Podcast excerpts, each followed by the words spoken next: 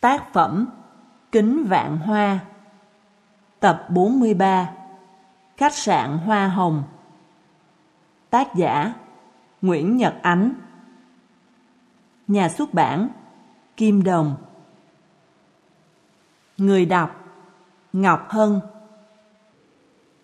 Chương 1 Lúc đó, khoảng 4 giờ rưỡi chiều, dì Năm ngồi tiếp khách mà bụng không yên. Dì hết nhìn lên chiếc đồng hồ treo tường, lại thấp thỏm quay đầu ngó ra màn mưa lất phất ngoài trời. Sốt ruột thấy mưa mỗi lúc một nặng hạt. Mưa thoạt đầu không tiếng, thoát đã vang lên lợp bợp, rồi chuyển qua rào rào, nghe như tiếng hàng ngàn con ngựa đang phi. Giờ này lẽ ra dì đã có mặt trước cổng trường Minh Tâm để đón thằng Triều, con dì. Triều năm nay 8 tuổi, vừa vô lớp 3 bán trú. Ngày nào đúng 4 giờ rưỡi cũng theo đám bạn ra trước cổng đợi gì. Dám thằng bé lúc này đang ướt mem. Mưa xối xả thế này, chẳng biết nó đứng ở đâu. Dì lo lắng nghĩ. Dì nhớ là mái che trước cổng trường nhỏ xíu, không đủ chỗ cho bọn nhóc chen chút. Mà giờ tan học thì cả trường ùa ra chứ ít ỏi gì nhưng chắc là không đến nỗi nào. Thế nào cô bảo mẫu cũng sắp xếp cho bọn học trò trú ở đâu đó. Đời nào cô để cho bọn nhỏ dầm mưa. Dì Năm tự trấn an và bồn chồn quay sang khách. Khách là mối lái quen, tới bàn bạc chuyện bỏ mối hàng ngoài chợ. Khổ nổi, chuyện hàng họ đã xong lâu rồi, nhưng khách không chịu nhớn đích cứ ngồi cà kê dê ngỗng suốt. Đã thế, khách hăng chuyện đến quên cả ý tứ. Cái việc gì năm cứ chốc chốc lại ngước nhìn đồng hồ ngoài mục đích coi giờ, còn có ý nghĩa nhắc cho người đối thoại biết mình đang có chuyện phải đi. Khách biết điều thì nên lập tức cáo từ cho. Nhưng vì khách không ý tứ, nên dĩ nhiên cũng không biết điều. Thấy dì Năm quay tới quay lui, khách tưởng gì mỏi cổ, bèn sốt sắng khoe hiểu biết. Chắc chị bị khớp. Tuổi này 10 người hết 9 người bị khớp. Bệnh này để lâu nguy hiểm, không khéo chuyển qua tim. Để tôi giới thiệu chị ông bác sĩ Cương. Ông này chuyên về... Khách thao thao, bất chấp gì năm có muốn nghe những chỉ dẫn y học của mình hay không. Bài diễn thuyết của khách làm khuôn mặt dì Năm méo đi như quả dưa chuột phơi khô. Dì biết khách lại bắt đầu một câu chuyện lằng nhằng mới, và cũng như cơn mưa ngoài kia, cái loại chuyện liên hoàn dây cà ra dây muốn này, khó mà biết được chừng nào nó mới chấm dứt. Khách nhát thấy vẻ đau khổ của dì, lại hăm hở. Chị đừng quá lo, thứ bệnh này tuy khó chữa, nhưng cũng chưa đến nỗi gọi là nan y. Dì Năm đáp lại sự quan tâm quá đáng của khách bằng cách đánh mắt lên đồng hồ lần nữa. Lần này, dì cảm thấy cây kim phúc đang mỗi lúc một rời xa con số 6 kia, như đang chích mạnh vào tim dì. Thế là dì đứng bật dậy, cho phép mình tạm quên đi những đức tính như kiên nhẫn hay lịch sự. Chết, tới giờ tôi đi đón thằng nhỏ rồi, xin lỗi chị nghe. Khách sửng sốt. Trời đất, vậy hả? Rồi khách phủi quần đứng lên, trách móc một cách chân thành. Thế mà nãy giờ chị không lo đi đón cháu, cứ ngồi cà kê hoài. Chuyện trò thì lúc nào chuyện trò chẳng được. Nói xong, khách te te ra cửa, ngoắt xích lô, nháy mắt đã biến mất. Dì Năm cua vội chiếc áo mưa, trồng qua loa vào người. Chỉ kịp gài hai trong 14 chiếc nút, rồi quýnh quýu đạp Honda, hấp tấp chạy đi. Thằng con gì mới có 8 tuổi, nếu đứng bơ vơ một mình trước cổng trường, lại giữa cảnh mưa gió sấm chớp thế này, chắc nó sợ hãi lắm. Dì càng nghĩ càng lo, lòng nóng như lửa đốt. Cho nên mưa quất rác mặt mà dì lóng ngóng hoài, không sao kéo nổi chiếc nón phía sau lên trùm đầu. Cuối cùng, sốt ruột quá, dì chẳng thèm đánh vật với chiếc nón nhung nhằn đó nữa, cứ để đầu trần chạy băng băng dưới mưa. Chỉ đến khi trường Minh Tâm hiện ra với lố nhố học sinh và phụ huynh đang đứng chờ con trước cổng, dì mới thở phào. May quá, vẫn còn đông người thế kia. Dừng xe sát lề đường, dì lướt mắt dọc đám học sinh lúc nhúc, môi nở sẵn một nụ cười, chờ tiếng kêu hân hoan quen thuộc. Mẹ ơi, con ở đây nè. Nhưng dì Năm chờ hoài, chờ hoài, vẫn chẳng nghe thằng con gì lên tiếng gọi. Đảo mắt một lượt nữa, vẫn chẳng thấy thằng Triều đâu, dì lấy làm lạ quá. Nó đang ở đâu kìa? Hay nó đụt mưa trong hành lang chưa kịp ra? Dì nhướng mày, ánh mắt xoáy vào bên trong sân, phập phồng sụp sạo. Lúc này nụ cười trên môi dì đã tắt, thay vào đó là vẻ lo âu càng lúc càng rõ nét. Dì không biết dì đã rời khỏi yên xe và đang đứng nhấp nhởm bên lề đường trên đôi chân liên tục ngọ nguậy. Đang cồn cào lo lắng, dì bỗng nhìn thấy cô bảo mẫu lớp thằng Triều. Cô đang đứng kế cổng trường, bên cạnh dăm đứa học trò lớp cô. Dì Năm nhận ra ngay những đứa nhỏ cùng lớp với con mình. Cô giáo. Dì vội vã bước lại, cất tiếng chào. Nhận ra dì Năm, cô giáo vui vẻ. Chào chị. Đang nói, chợt bắt gặp vẻ khác lạ trên mặt người đối diện. Cô bỗng sững lại. Chị, chị chưa về sao? Về. Dì Năm nghe một luồng khí lạnh chạy dọc sống lưng. Tôi mới đến mà cô giáo. Rồi ngay tức khắc, linh cảm có sự chẳng lành, dì hoảng hốt hỏi, lưỡi ríu lại. Thằng Triều đâu, cô giáo? Tới lượt cô bảo mẫu chết điếng. Cô há hốc miệng, quay hàm cứng lại, nên cô nói một cách khó khăn. Không phải... không phải lúc nãy chị đã đón cháu về rồi sao? Dì Năm nghe như có ai nện búa vào đầu mình. Không! Dì bàng hoàng thốt lên, chân loạn quạng như muốn té. Cô bảo mẫu bước nhanh tới, đưa tay đỡ người phụ nữ trước mặt. Cô đã hoảng lắm, nhưng thấy dì Năm hoàn toàn mất tinh thần, cô cố tỏ ra bình tĩnh. Chị đừng lo lắng quá, nếu không phải chị, có thể người nhà chị đã đón cháu về rồi. Không thể nào đâu cô giáo. Dì Năm phản đối bằng giọng hoang mang, lúc này dì đã gượng đứng lại được. Nhà tôi trước nay chỉ có tôi đi đón cháu. Chứ còn ba cháu. Ông nhà tôi không bao giờ làm chuyện đó, cô giáo biết mà. Dì Năm biết rõ chồng mình hơn ai hết. Dượng Năm vốn là con sâu rượu.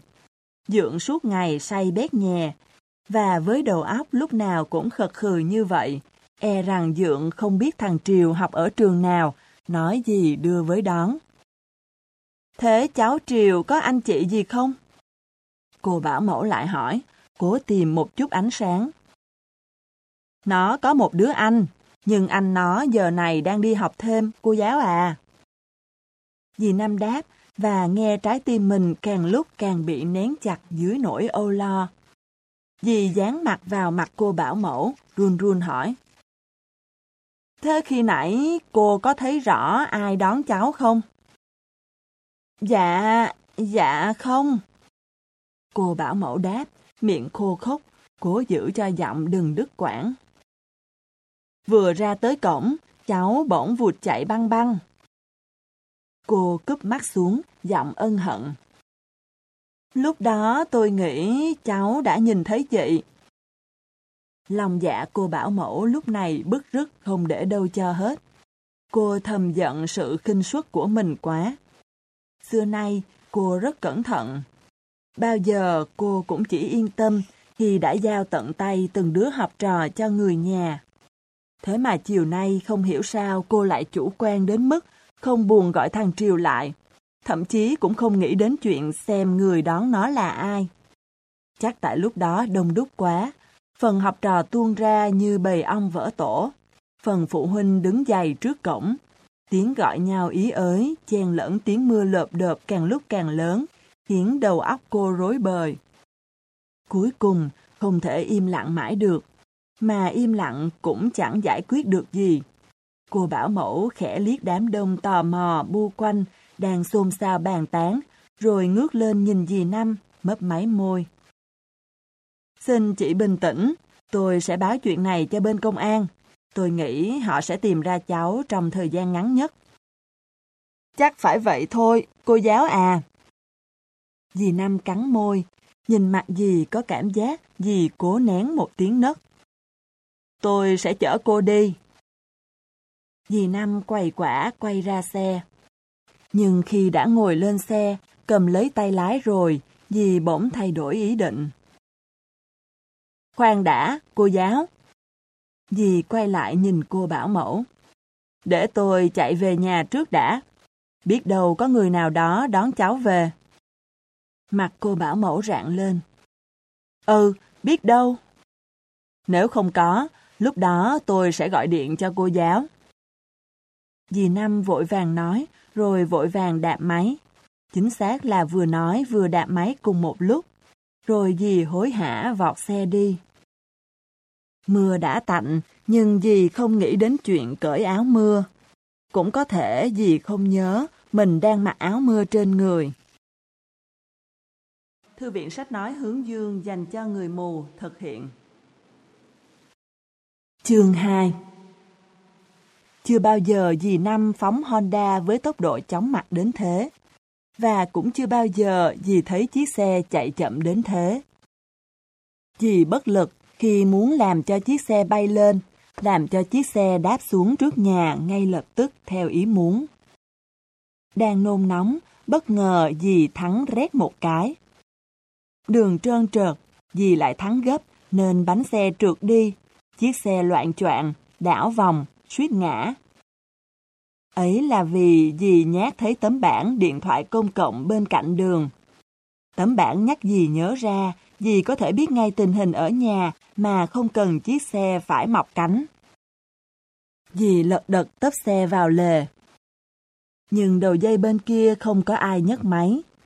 Tiếng u dài vang lên bất tận, khiến dì sốt ruột kinh khủng. Như vậy là không có người ở nhà. Thằng bá, anh thằng Triều, giờ này chắc chắn đang ở lớp học thêm. Dượng năm vừa nhắm mắt gì cũng biết, đang khật khà bên chiếu rượu. Vậy là thằng Triều không biết đi đâu. Ý nghĩ đó làm gì muốn khóc quá.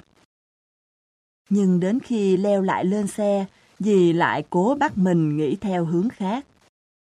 Có thể bữa nay dưỡng năm không say xỉn. Một năm 365 ngày, đâu phải ngày nào người ta cũng nhúng môi vào rượu. Một bợm nhậu cũng thế. Cũng có một ngày không ngửi đến hơi men. Ít ra là vì ngày đó hắn ta không có xu nào trong túi. Và khi một người say chợt tỉnh, việc đầu tiên là hắn ta nhớ đến vợ con. Tệ lắm, hắn cũng nhớ đến con, nghĩa là trong trường hợp không mảy may nhớ đến vợ. Dì Năm hy vọng ngày hôm nay Dượng Năm ở trong trường hợp đó. Dì hình dung giờ này Dượng đang bắt tay thằng Triều và hai cha con đang trên đường về nhà. Vì đã lâu lắm Dượng Năm mới đến trường đón con. Đã lâu lắm hai cha con mới có dịp đi bát phố cùng nhau, nên cả hai không tránh khỏi đủng đỉnh hơn thường lệ. Dì Năm khấp khởi với ý nghĩ trong đầu. Dì giảm ga, cho xe chạy chậm chậm, vừa đi vừa quét mắt hai bên lề. Hy vọng sẽ bắt gặp hai hình bóng thân yêu quen thuộc. Cho đến khi cửa nhà hiện ra trước mắt mà vẫn chẳng thấy hai cha con đâu, dì lại thấp thỏm cho rằng họ đã vào nhà. Ngay cả khi đã vào nhà, thấy nhà cửa vắng tanh, dì vẫn cố nghĩ hai cha con đang nấp ở đâu đó để chờ dịp bất ngờ nhảy sổ ra làm cho dì ngạc nhiên chơi. Dì nhìn quanh, tủm tỉm cười. Thôi, ra đi, tôi đã biết hai cha con nấp ở đâu rồi. Nhưng chẳng có ai nhảy ra cả, ngay cả một tiếng động cũng không. Dì kiên nhẫn lặp lại câu nói trên môi. Đến lần thứ ba thì giọng đã nhòe nước mắt. Ra đi mà. Cuối cùng thì dì Năm cũng buộc phải đưa tay chùi nước mắt và đứng lên. Dì thẫn thờ tiến về phía chiếc bàn con đặt điện thoại. Dì đã quyết định rồi. Dì phải gọi cho cô bảo mẫu lớp thằng Triều. Dì phải đến ngay nhà cô để cùng cô đến đồn công an. Không thể chần chừ thêm một giây nào nữa. Nhưng đúng vào lúc dì cầm chiếc ống nghe lên, chưa kịp quay số, tay dì đột ngột cứng đờ. Dì giữ tay ở tư thế lơ lửng đó có đến một phút. Mắt bị hút chặt vào lá thư nhét ở kẹt cửa.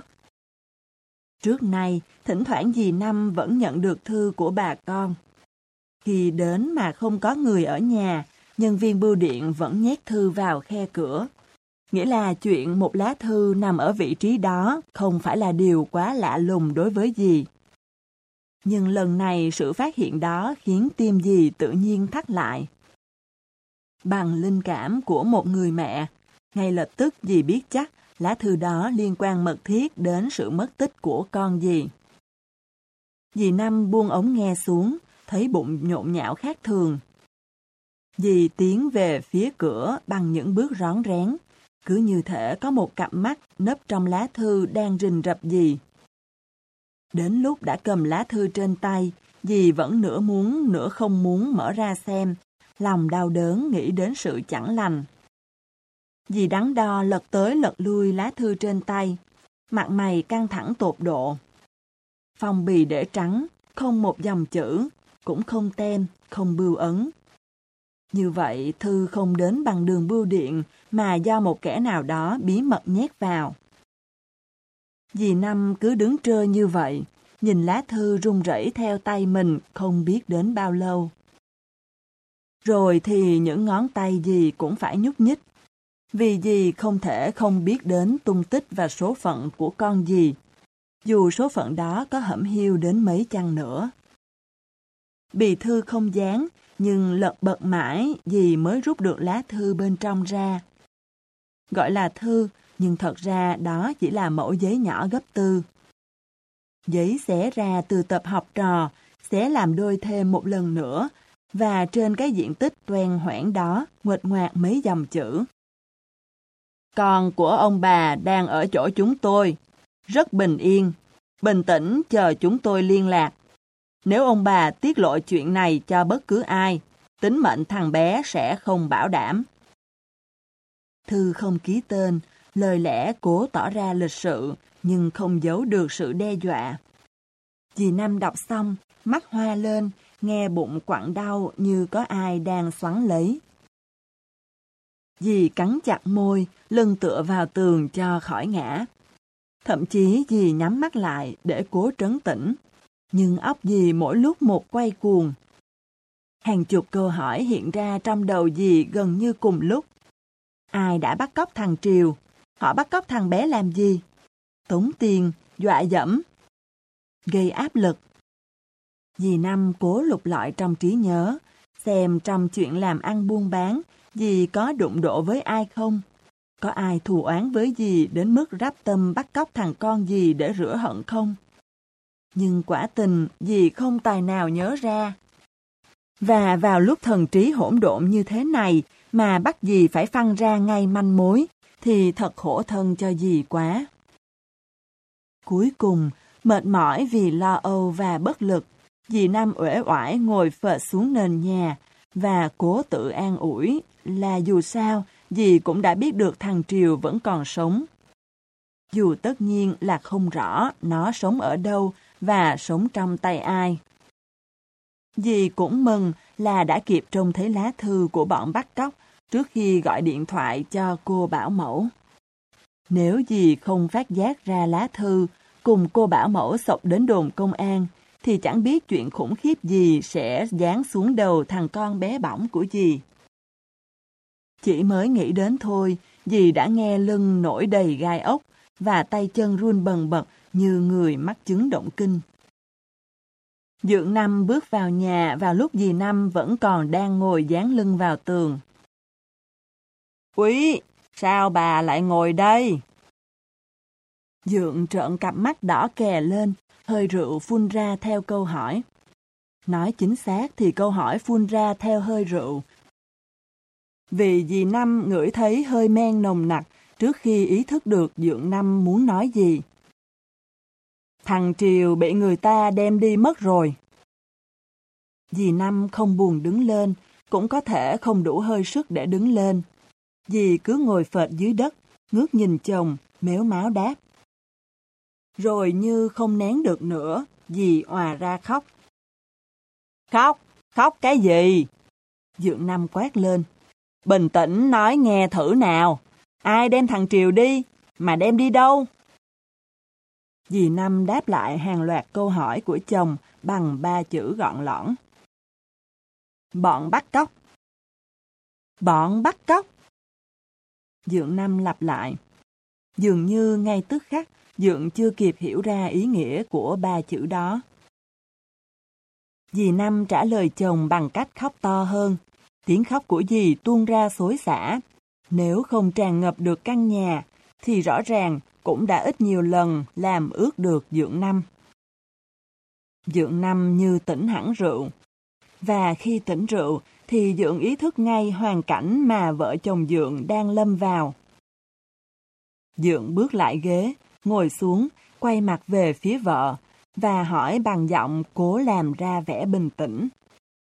Bà có chắc không đó? Bây giờ thì dì Năm lóp ngóp đứng lên, dĩ nhiên phải vịnh tay vào tường.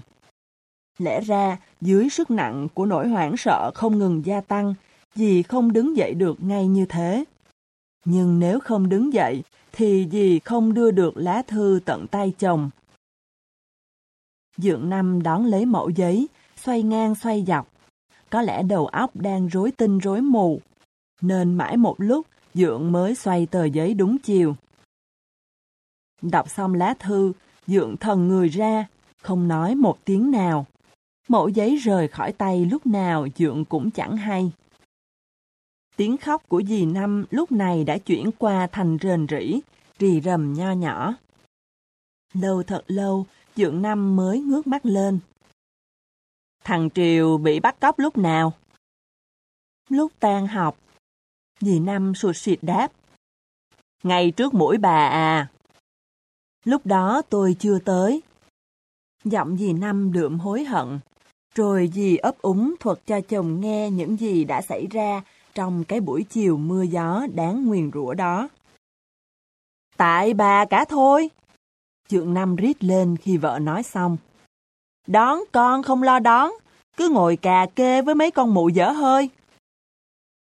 Dì Năm cúi mặt xuống, và khi cúi gầm như vậy, ánh mắt dì chạm phải lá thư của bọn bắt cóc đang nằm tên hân trên nền nhà. Lúc đó, thật tình dì thấy rằng sự lên án của chồng không xa sự thật là bao. Trong khi dì Năm cúi mặt xuống đất, thì Dượng Năm hết mặt lên trời, vì Dượng đang khoái quá. Trong khoảnh khắc đó, Dượng tạm thời cho phép mình quên đi nỗi lo lắng về đứa con mất tích, để tận hưởng niềm vui trách cứ người bạn đời, vốn là điều xưa nay vẫn thường xảy ra trong nhà Dượng, nhưng với vai trò hoàn toàn đảo ngược.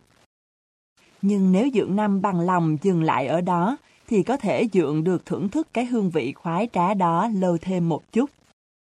Đằng này, Dượng để cho sự phấn khích dắt đi hơi xa. Quát lần thứ nhất, thấy vợ nhũn như con chi chi. Dượng ra oai quát lần thứ hai. Phận làm cha làm mẹ mà chẳng thèm để mắt để mũi đến con cái. Thật tôi chẳng thấy ai tệ như bà. Lần này Dượng quát lớn hơn, lời lẽ cũng khoa trương hơn. Nhưng lần này thì lời của trách khá tùy tiện của Dượng không còn đủ sức nặng để buộc dì Năm phải cúi gầm đầu xuống nữa. Ngược lại, dì ngẩng phát lên như bị ông chích. Ông nói thế mà không xấu hổ à? Sao ông không nhìn lại mình xem? Suốt ngày chè với chén, có biết gì đến nhà cửa, vợ con? Thật tôi có chồng cũng như không. Như động mối thương tâm, nói xong đã nín, dì lại khóc tồ tồ. Vừa khóc dì vừa nước nở oán trách.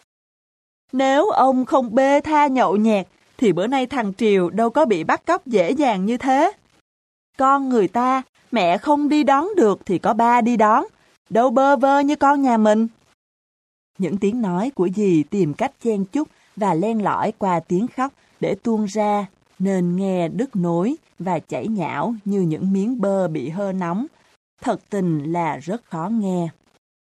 Nhưng Dượng Năm nghe được hết. Dượng đã quá quen với những lời chì chiết của dì. Quen đến mức Dượng không những nghe rõ mồn một những lời dì nam đang nói, mà còn biết chính xác những điều dì nghĩ trong đầu và sắp sửa nói ra. Cho nên Dượng vội quay lại cái đề tài nóng bỏng đang nung nấu trái tim dì. Vụ thằng Triều bây giờ tính sao? Quả nhiên, nỗi lo lắng về đứa con lập tức xóa mất sự bực bội về người chồng. Dì Năm khẽ rùng mình, tiếng khóc ngưng bặt, và đôi mắt dì rõ ràng là đang hết sức hoang mang. Tôi... tôi... Theo tôi, mình nên báo ngay cho công an. Trường Năm bày tỏ ý kiến bằng giọng quả quyết. Rồi không đợi dì Năm có đồng ý hay không, Dượng đứng phát lên khỏi ghế và đi xăm xăm ra cửa. Dì Năm chắc chắn là bị bất ngờ trước hành động quyết liệt của Dượng Năm.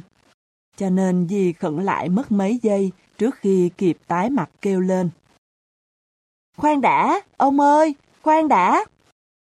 Vừa kêu dì vừa đuổi theo Dượng Năm, níu chặt tay Dượng đề phòng Dượng khăng khăng làm theo ý mình. Bà làm sao thế?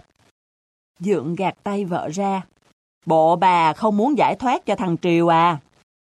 Ông nói gì lạ vậy? Dì Năm phản ứng bằng cách ho lên một tiếng. Chẳng lẽ ông quên bọn bắt cóc đã viết gì trong thư sao? Nếu ông bà tiết lộ chuyện này cho bất cứ ai, tính mệnh thằng bé sẽ không bảo đảm. Bọn bắt cóc nào mà chẳng viết những câu nhăn nhít như vậy? Dượng Nam hừ mũi, vẻ khinh miệt. Toàn là dọa dẫm. Dượng thu nắm đấm. Tôi không tin công an không tóm cổ được bọn chúng. Xưa nay, cả khối vụ ghê gớm hơn, người ta vẫn phăng ra nữa là.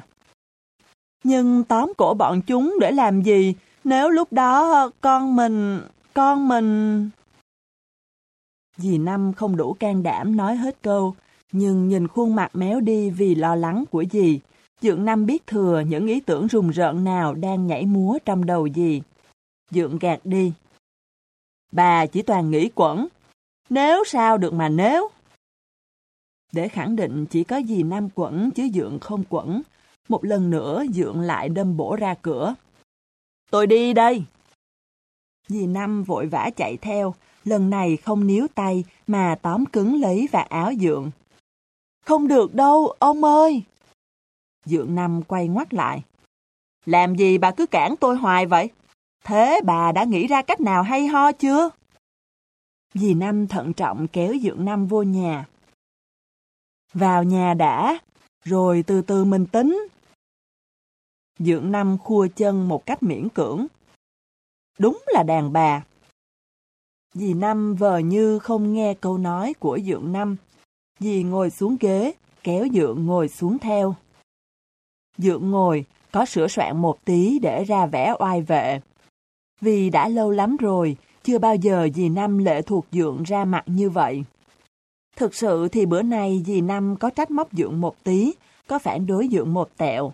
Nhưng trước thái độ cứng rắn, quyết đoán của một người chồng sự nhớ mình là chồng như Dượng, ắt cái phần nể trọng nó phải chiếm một phần lớn lắm trong lòng dì. Dượng nghĩ thế và cất tiếng dõng dạc. Thế bà tính sao? Nói nghe coi. Dì Năm rụt rè nói, sợ dượng gạt ngang nên giọng nghe như vang lơn, năng nỉ. Họ đã dặn mình bình tĩnh chờ họ liên lạc. Vậy mình cứ thử chờ coi sao, ông à. Thư viện sách nói hướng dương dành cho người mù thực hiện. Chương 3 Thằng bá đi học về, vừa đút đầu vô cửa đã nhận ra ngay không khí khang khát trong nhà. Khi mẹ nó hỏi nó, nó nhận ra sự khang khát đầu tiên. Đi học về đó hả con? Câu hỏi tất nhiên không khác, vẫn là câu hỏi quen thuộc. Nhưng những lần trước, khi hỏi cái câu đó, mẹ nó bao giờ cũng vui vẻ nhìn thẳng vào mặt nó bằng đôi mắt rõ ràng là chứa rất nhiều âu yếm, chứ không vừa hỏi vừa ngoảnh mặt đi như bữa nay. Cái khang khác thứ hai mang hình thù ba nó. Giờ này ba nó có mặt ở nhà là lạ lắm. Bá biết rõ, giờ này là giờ ba nó có thể có mặt ở bất cứ đâu, trừ ở nhà. Thế mà ba nó lại đang ngồi đằng bàn, lại không có vẻ gì khật khừ nữa mới quái dị. Cái khang khác thứ ba là sau khi phát hiện hai cái khang khác kia, bá cảm thấy chờn chợn, bèn sốc tập rón rén đi vào phòng, thì ba nó bỗng gọi giật. Bá, lại đây con. Bá dè dặt bước lại, mặt mày không giấu vẻ hoang mang. Nó không nói gì, nhưng ánh mắt nó hiện lên bao dấu hỏi. Bắt gặp cái nhìn dò hỏi của con, Dượng Năm e hèm một tiếng như để che giấu sự bối rối. Nhưng ông không ngoảnh mặt đi như dì Năm. Hai cha con im lặng nhìn vào mắt nhau như thế có đến một lúc. Bá nè! Cuối cùng Dượng Năm khó nhọc cất tiếng. Thằng Triều em con ấy mà. Ông... Tiếng dì Năm thình lình vang lên khiến hai cha con Dượng Năm ngoảnh mặt nhìn sang. Bắt gặp vẻ mặt lo lắng của mẹ, bá nghe tim mình đập thình thịch. Nó linh cảm có một chuyện gì đó vừa xảy ra trong nhà mình, và chắc chắn đó không phải là chuyện tốt lành. Mặt ngây ra, bá hết nhìn sang ba lại quay sang mẹ, thấp thỏm chờ đợi. Dượng Năm trầm ngâm một lúc rồi gật gù. Phải cho thằng bá biết chuyện này, ba à. Biết gì Năm vẫn chưa hết e ngại, Dượng thủng thỉnh nói tiếp. Bà đừng lo, bọn chúng chỉ không cho chúng ta tiết lộ với người ngoài thôi. Thấy dì Năm không phản ứng gì, Dượng chỉ chiếc ghế trước mặt, bảo bá. Con ngồi xuống đây. Bá liếu riếu ngồi xuống, không rõ mình vừa ngồi lên ghế hay vừa đặt mông lên một cái quạt lò. Nó sờ tay vào trong cổ áo, thấy mồ hôi đang chảy thành dòng. Chiều nay em con đã mất tích. Tất nhiên là Dượng Năm chỉ mới mở đầu câu chuyện. Nhưng vừa nghe đến đó, bá đã kêu ối một tiếng và bật ngửa người ra ghế, hệt như bị đá rớt trúng đầu. Lúc này dì Năm đã đi vòng ra phía sau con trai. Dì đứng sau lưng ghế, đặt tay lên đầu con. Bình tĩnh đi con, cũng chưa có gì tồi tệ lắm đâu. Bàn tay của dì Năm như truyền hơi ấm sang bá. Nó ngọ ngoại người, cố ngồi thẳng người lên. Lần này nó không ngã ra sau mà chồm tới trước. Đầu đuôi như thế nào hả ba?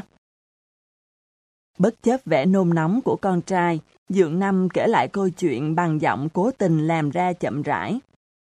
Rồi trước ánh mắt đau đáu của bá, Dượng kết thúc lời tường thuật bằng cách moi một tờ giấy trong túi ra đưa cho nó. Đây, con đọc đi. Đó là lá thư của bọn bắt cóc. Bá đọc, thoạt đầu rất khiếp hải, nhưng đến khi nhớ ra em mình dù sao cũng còn sống và được bình yên, nó dần dần trấn tĩnh. Bây giờ mình phải làm gì hả ba? Bá ngước nhìn ba nó, bồn chồn hỏi. Ba định đi báo công an, nhưng mẹ con không cho. Dường Năm thở dài. Đành phải chờ tin tức của bọn chúng thôi con à. Dì Năm dặn. Con chớ có nói chuyện này cho người nào biết đấy nhé. Nếu ai hỏi, con bảo ba mẹ đã gửi em con xuống nhà cô Tám. Cô Tám là em ruột của Dượng Năm, lập nghiệp ở mỏ cày, bến tre, sinh sống bằng nghề làm vườn. Bao giờ xuống chơi nhà cô, bá cũng mê tiếp các vườn mận triểu trái và lang thang suốt ngày trong đó, để khoái trá tưởng tượng mình là tôn ngộ không lạc giữa vườn đào.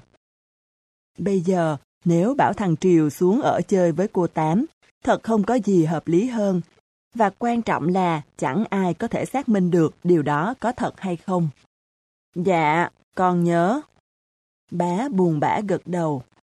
Lúc đó, thật tình nó thấy sao nó bất lực quá. Nó mong phải chi nó có được phép thần thông, nó sẽ lần ra nơi trú ngụ của bọn bắt cóc, sẽ vạch mặt chúng, sẽ giao nộp chúng cho công an, và nhất là sẽ giải cứu được đứa em đáng thương của nó.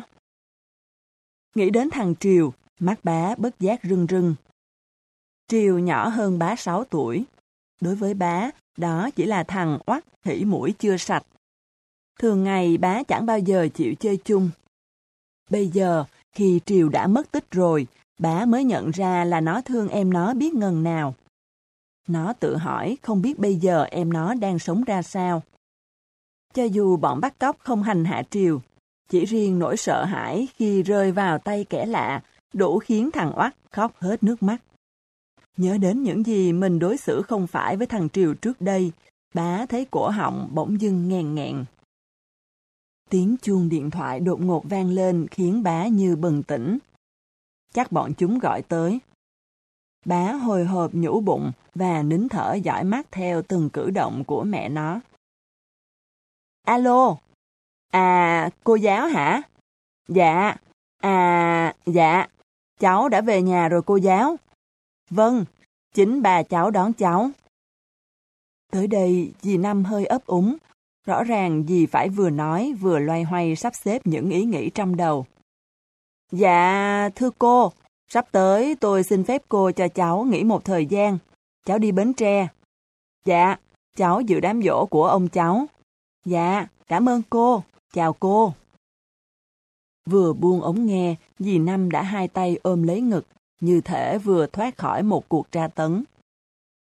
Vẫn giữ tay như thế, dì quay nhìn dưỡng Năm. Tôi quên mất cô bảo mẫu lớp thằng Triều, suýt một chút nữa đã lộ chuyện, may quá. Bá không quan tâm đến cô bảo mẫu cho lắm. Khi biết người gọi điện tới không phải là bọn bắt cóc, nó thở ra một hơi đầy thất vọng và uể oải đứng dậy, vớ lấy chiếc cặp rồi lệch bệt bước vào phòng trong. Đêm đó, bá trằn trọc mãi. Cứ chợp mắt là thấy thằng Triều hiện ra, hai tay bị trói chặt và nước mắt nước mũi tèm lem. Cả chục lần như vậy. Sáng ra, cặp mắt bá đỏ kè. Khi người ta mất ngủ, không những con mắt đỏ kè mà cái đầu cũng phụ họa theo bằng cách gật gà gật gù như con nghiện lên cơn. Thằng bá rơi ngay chóc vào trường hợp đó. Nó ngồi trong lớp, bộ dạng lừ đừ, cái đầu trên cổ nó bữa nay dường như quá nặng so với cái cổ.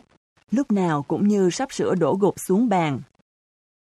Khổ nổi, bá ngồi ngay chiếc bàn trên cùng, lại ngay đầu bàn cạnh lối đi, tức là ngay tầm mắt của cô Vĩnh Bình dạy văn hai tiết đầu.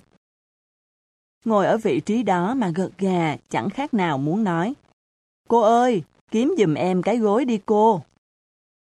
Thằng bá làm nhỏ Xuyến Chi ngồi ngay sau lưng nó sợ xanh mặt. Xuyến Chi vừa là lớp trưởng vừa là tổ trưởng của bá, trách nhiệm trên vai nó nặng nề lắm, đặc biệt là vào những lúc gay cấn như lúc này. Bá! Xuyến Chi chồm người tới trước, thì thào. Bạn làm sao thế? Ngồi thẳng dậy đi. Bá ngồi thẳng dậy. Tự nó, nó cũng thấy một học sinh gương mẫu thì không nên cúi đầu sát mặt bàn như thế. Nhưng bá chỉ khôi phục lại tư thế ngay ngắn được có một lúc. Nhỏ xuyến chi mới vừa thở ra nửa chừng, đã phải lại hít hơi vào. Vì cái đầu thằng bá một lần nữa lại nghiêng qua một bên. Mặc dù bá đã khôn khéo chống tay lên cầm theo cái cách người ta vẫn chống một cái giá đỡ vào bức tường sắp đổ. Nhưng lúc này, rõ ràng cái giá đỡ đó có vẻ như quá mỏng manh so với sức nặng của cái đầu cứ mỗi lúc mỗi chuối xuống kia. Nhỏ xuyến chi nơm nớp nhìn tên tổ viên vô kỷ luật của mình, biết rằng không có gì vô nghĩa cho bằng sử dụng lời lẽ trong lúc này. Sau một thoáng ngần ngừ, nó đưa tay đập đập lên lưng bá, mắt không ngừng canh chừng nhất cử nhất động của cô Vĩnh Bình đang viết bài học trên bảng. Bá, bạn muốn điểm thi đua của tổ mình tháng này tụt xuống hạng bét hả? Rồi thấy đem một cái chuyện cao cả là nghĩa vụ đối với tập thể, rót vào tai của một đứa nửa thức nửa ngủ, là chuyện vừa lãng phí vừa vô ích. Xuyến Chi đổi chiến thuật. Tỉnh dậy đi, cô Vĩnh Bình nhìn xuống kìa. Câu hù dọa của nhỏ Xuyến Chi hiệu nghiệm như thần. Bá giật nảy người như bị ong chích. Nó ngẩng phát đầu và mở choàng mắt ra. Ngay lập tức, nó biết là mình bị lừa. Cô Vĩnh Bình vẫn đang cặm cụi đè viên phấn trên mặt bảng. Những tiếng kinh kít không ngừng vang lên dưới bàn tay cô. Nhưng bá không tức, vì nó biết là nó sai đứt đuôi rồi. Thằng đặng đạo ngồi cạnh quay sang. Bộ tối hôm qua mày thức học bài khuya lắm hả? Ừ. Bá gật đầu, tự nhiên thấy buồn chi lạ. Đặng đạo không hiểu tâm sự bạn, lại nheo mắt. Chắc suốt buổi chiều mày chạy lông nhông ngoài phố nên khuya phải è cổ ngồi tụng bài chứ gì? Bá muốn hét vào mặt đặng đạo đến chết được. Chạy lông nhông cái đầu mày. Nếu em tao không bị bọn bắt cóc đem đi mất, khiến tao phải thao thức suốt đêm, còn lâu tao mới gà gật như thế này. Nhưng vừa mấp máy môi, bá đã kịp dừng lại. Nhớ đến lời hăm dọa của bọn bắt cóc, bá cố nuốt nỗi ấm ức trực trào lên ngang cổ họng, cảm thấy khó khăn như nuốt phải một cục xương quá lớn. Cơn giận giúp bá tỉnh ra được một chút. Nhưng khi đặng đạo quay sang bên phải trò chuyện với nhỏ vành khuyên, thì sự hậm hực nhanh chóng rời bỏ bá. Lòng nó bỗng dưng nguội ngắt, và tất cả những gì nó cảm thấy trong lúc này là mí mắt nó đang từ từ díp lại. Cô Vĩnh Bình đã viết xong dàn ý của bài Lục Vân Tiên gặp nạn và quay mặt xuống lớp, lật cuốn sách trên tay và bắt đầu giảng bài. Trong tình huống này thì bất cứ một đầu óc kém tưởng tượng nào cũng có thể hình dung lời giảng êm như ru của cô Vĩnh Bình sẽ giúp bá đi vào giấc ngủ nhanh chóng như thế nào. Dẫu thực tình không ai rõ như vậy là sướng thân hay khổ thân nó. Ngay cả bá, khi cô Vĩnh Bình vừa cất lời, nó cũng đã biết một cách chắc chắn rằng lời giảng êm ái của cô sẽ dễ dàng đánh quỵ nó. Cho nên trước khi đầu hàng, nó cẩn thận mở cuốn tập đặt ngay ngắn trước mặt. Tay phải cầm viết lăm lăm như sẵn sàng lượm lặt những ý hay rơi ra từ bài giảng. Còn tay trái thì chống lên trán, theo cái kiểu những học trò chăm chỉ thường làm khi đang mê mải suy tư. Xong xuôi đầu đó, nó yên tâm khép mắt như người ta yên tâm khép cửa trước khi đi ngủ. Nhỏ xuyến chi tất nhiên không bị thằng bá lừa.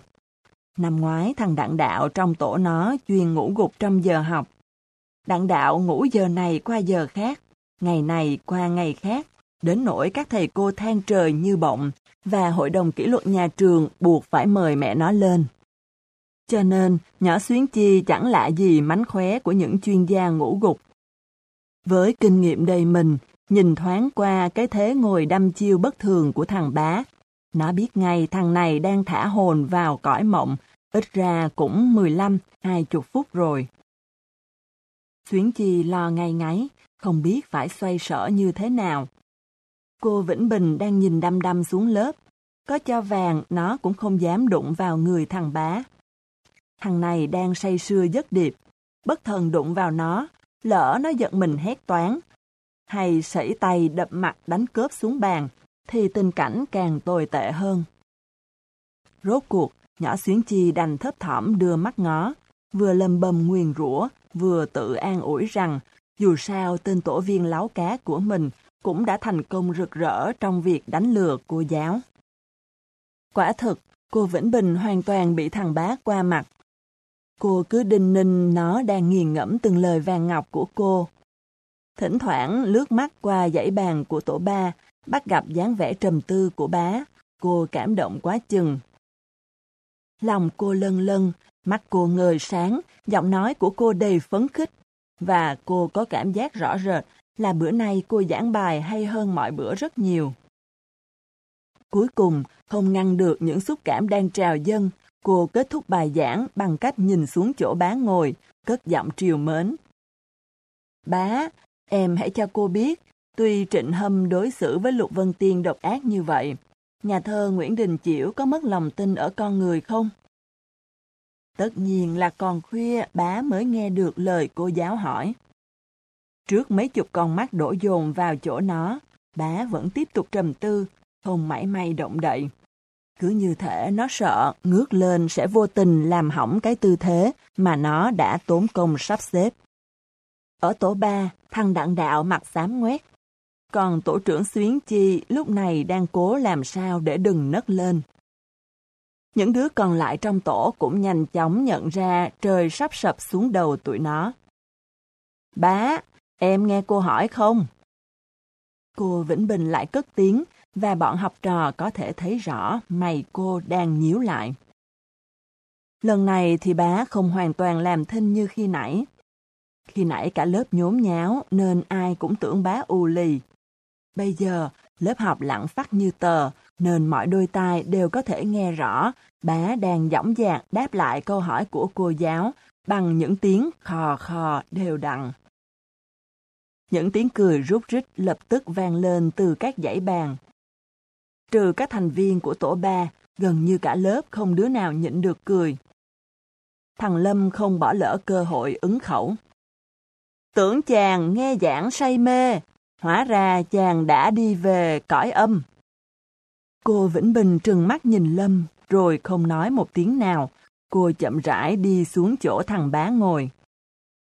Nhỏ xuyến chi không dám nhìn những bước chân đầy đe dọa của cô. Nó quay mặt đi chỗ khác, nghe bụng thoát lại. Nó không biết cô Vĩnh Bình còn đau khổ hơn nó nhiều. Nhà thơ Nguyễn Đình Chiểu chắc chắn là không đánh mất lòng tin vào con người. Nhưng lúc này, thực tình cô mất lòng tin vào thằng bá quá xá. Thư viện sách nói hướng dương dành cho người mù thực hiện. Chương 4 Sau đó, thằng bá dĩ nhiên bị phạt. Cô Vĩnh Bình bắt nó đứng suốt đến giờ chơi. Người ta không thể ngủ khi đang đứng. Cô bảo thế. Khi cô bảo, cả lớp đều nghe. Chỉ có một người không nghe. Đó là thầy Vĩnh Long dạy hai tiết toán tiếp theo. Cho nên thằng bá được ngồi trong tiết toán. Và như để đền đáp lại sự rộng rãi đó của thầy, bá không tìm cách đánh lừa thầy. Nó không chống tay lên trán, cũng không chống tay lên cầm. Nó nghiến răng cố chống lại cơn buồn ngủ. Nó căng tai nghe lời thầy giảng, căng mắt nhìn những dãy số thầy viết chi chít trên bảng, và căng óc cố hiểu những lời giảng đó và những con số đó, thực ra thì có bà con gì với nhau. Tụi tổ ba thấy thằng bá chịu phấn đấu sửa đổi thì mừng lắm. Nhưng thằng bá dường như cho rằng một mình nó phải chống chọi khổ sở với cơn buồn ngủ để làm cho những đứa khác vui lòng thì bất công quá. Cho nên khoảng 15 phút sau khi tiết toán bắt đầu, nó bất thần giọng đầu xuống bàn đánh rầm một cái như trời giáng, khiến cả lớp nhất tề ngoảnh phát về phía nó. Còn ở trên bảng, thầy Vĩnh Long giật nảy người, đến nỗi viên phấn rơi tuột khỏi tay. Một phút sau, cả lớp đều nhìn thấy thằng bá đứng trên bảng. Thầy Vĩnh Long lấy phấn chia tấm bảng ra làm hai phần không đều nhau. Phần lớn dành cho thầy tiếp tục bài giảng. Ở phần còn lại, thầy ra một chùm ba bài toán nhỏ để bá đứng giải tại chỗ. Học trò ở dưới lớp nhìn lên, thấy thầy Vĩnh Long một bên, thằng bá một bên. Người quay lên kẻ quay xuống, không cái miệng nào là không tủm tỉm. Nhỏ hạnh vừa tủm tỉm vừa quay sang quý ròm. Lạ quá hở quý, làm như suốt đêm qua bá không ngủ hay sao ấy. Tiểu Long ngồi cạnh quý ròm vọt miệng. Đứa nào thức khuya học bài mà chả vậy? Không đúng. Nhỏ hạnh lắc đầu. Hạnh cá với Long là bữa nay bá ngủ gục trong lớp, không phải do thức khuya học bài. Nghe nhỏ Hạnh nói chắc như đinh đóng cột, Tiểu Long bất giác đâm ngần ngừ. Nhưng nó chưa kịp tuyên bố rút lui, quý ròm đã nheo mắt, kích. Sao? Sợ rồi phải không? Thế là nó nóng mũi lên. Cá thì cá, sợ gì? Ai thua phải ba một chầu kem. Mỗi đứa được quyền ăn ba ly đấy nhé. Quý ròm gian ác bổ sung. Mười ly cũng được. Tiểu Long gầm gừ. Thằng bá không nghe được cuộc đánh cá nảy lửa này, cho nên khi trống tan học vang lên, vừa ôm cặp bước ra tới cổng, nó vô cùng ngạc nhiên khi thấy bọn quý ròm lẻo đẻo bám theo mình. Tụi mày đi đâu đây? Bá nhìn lướt qua ba khuôn mặt khả nghi, hỏi giọng cảnh giác.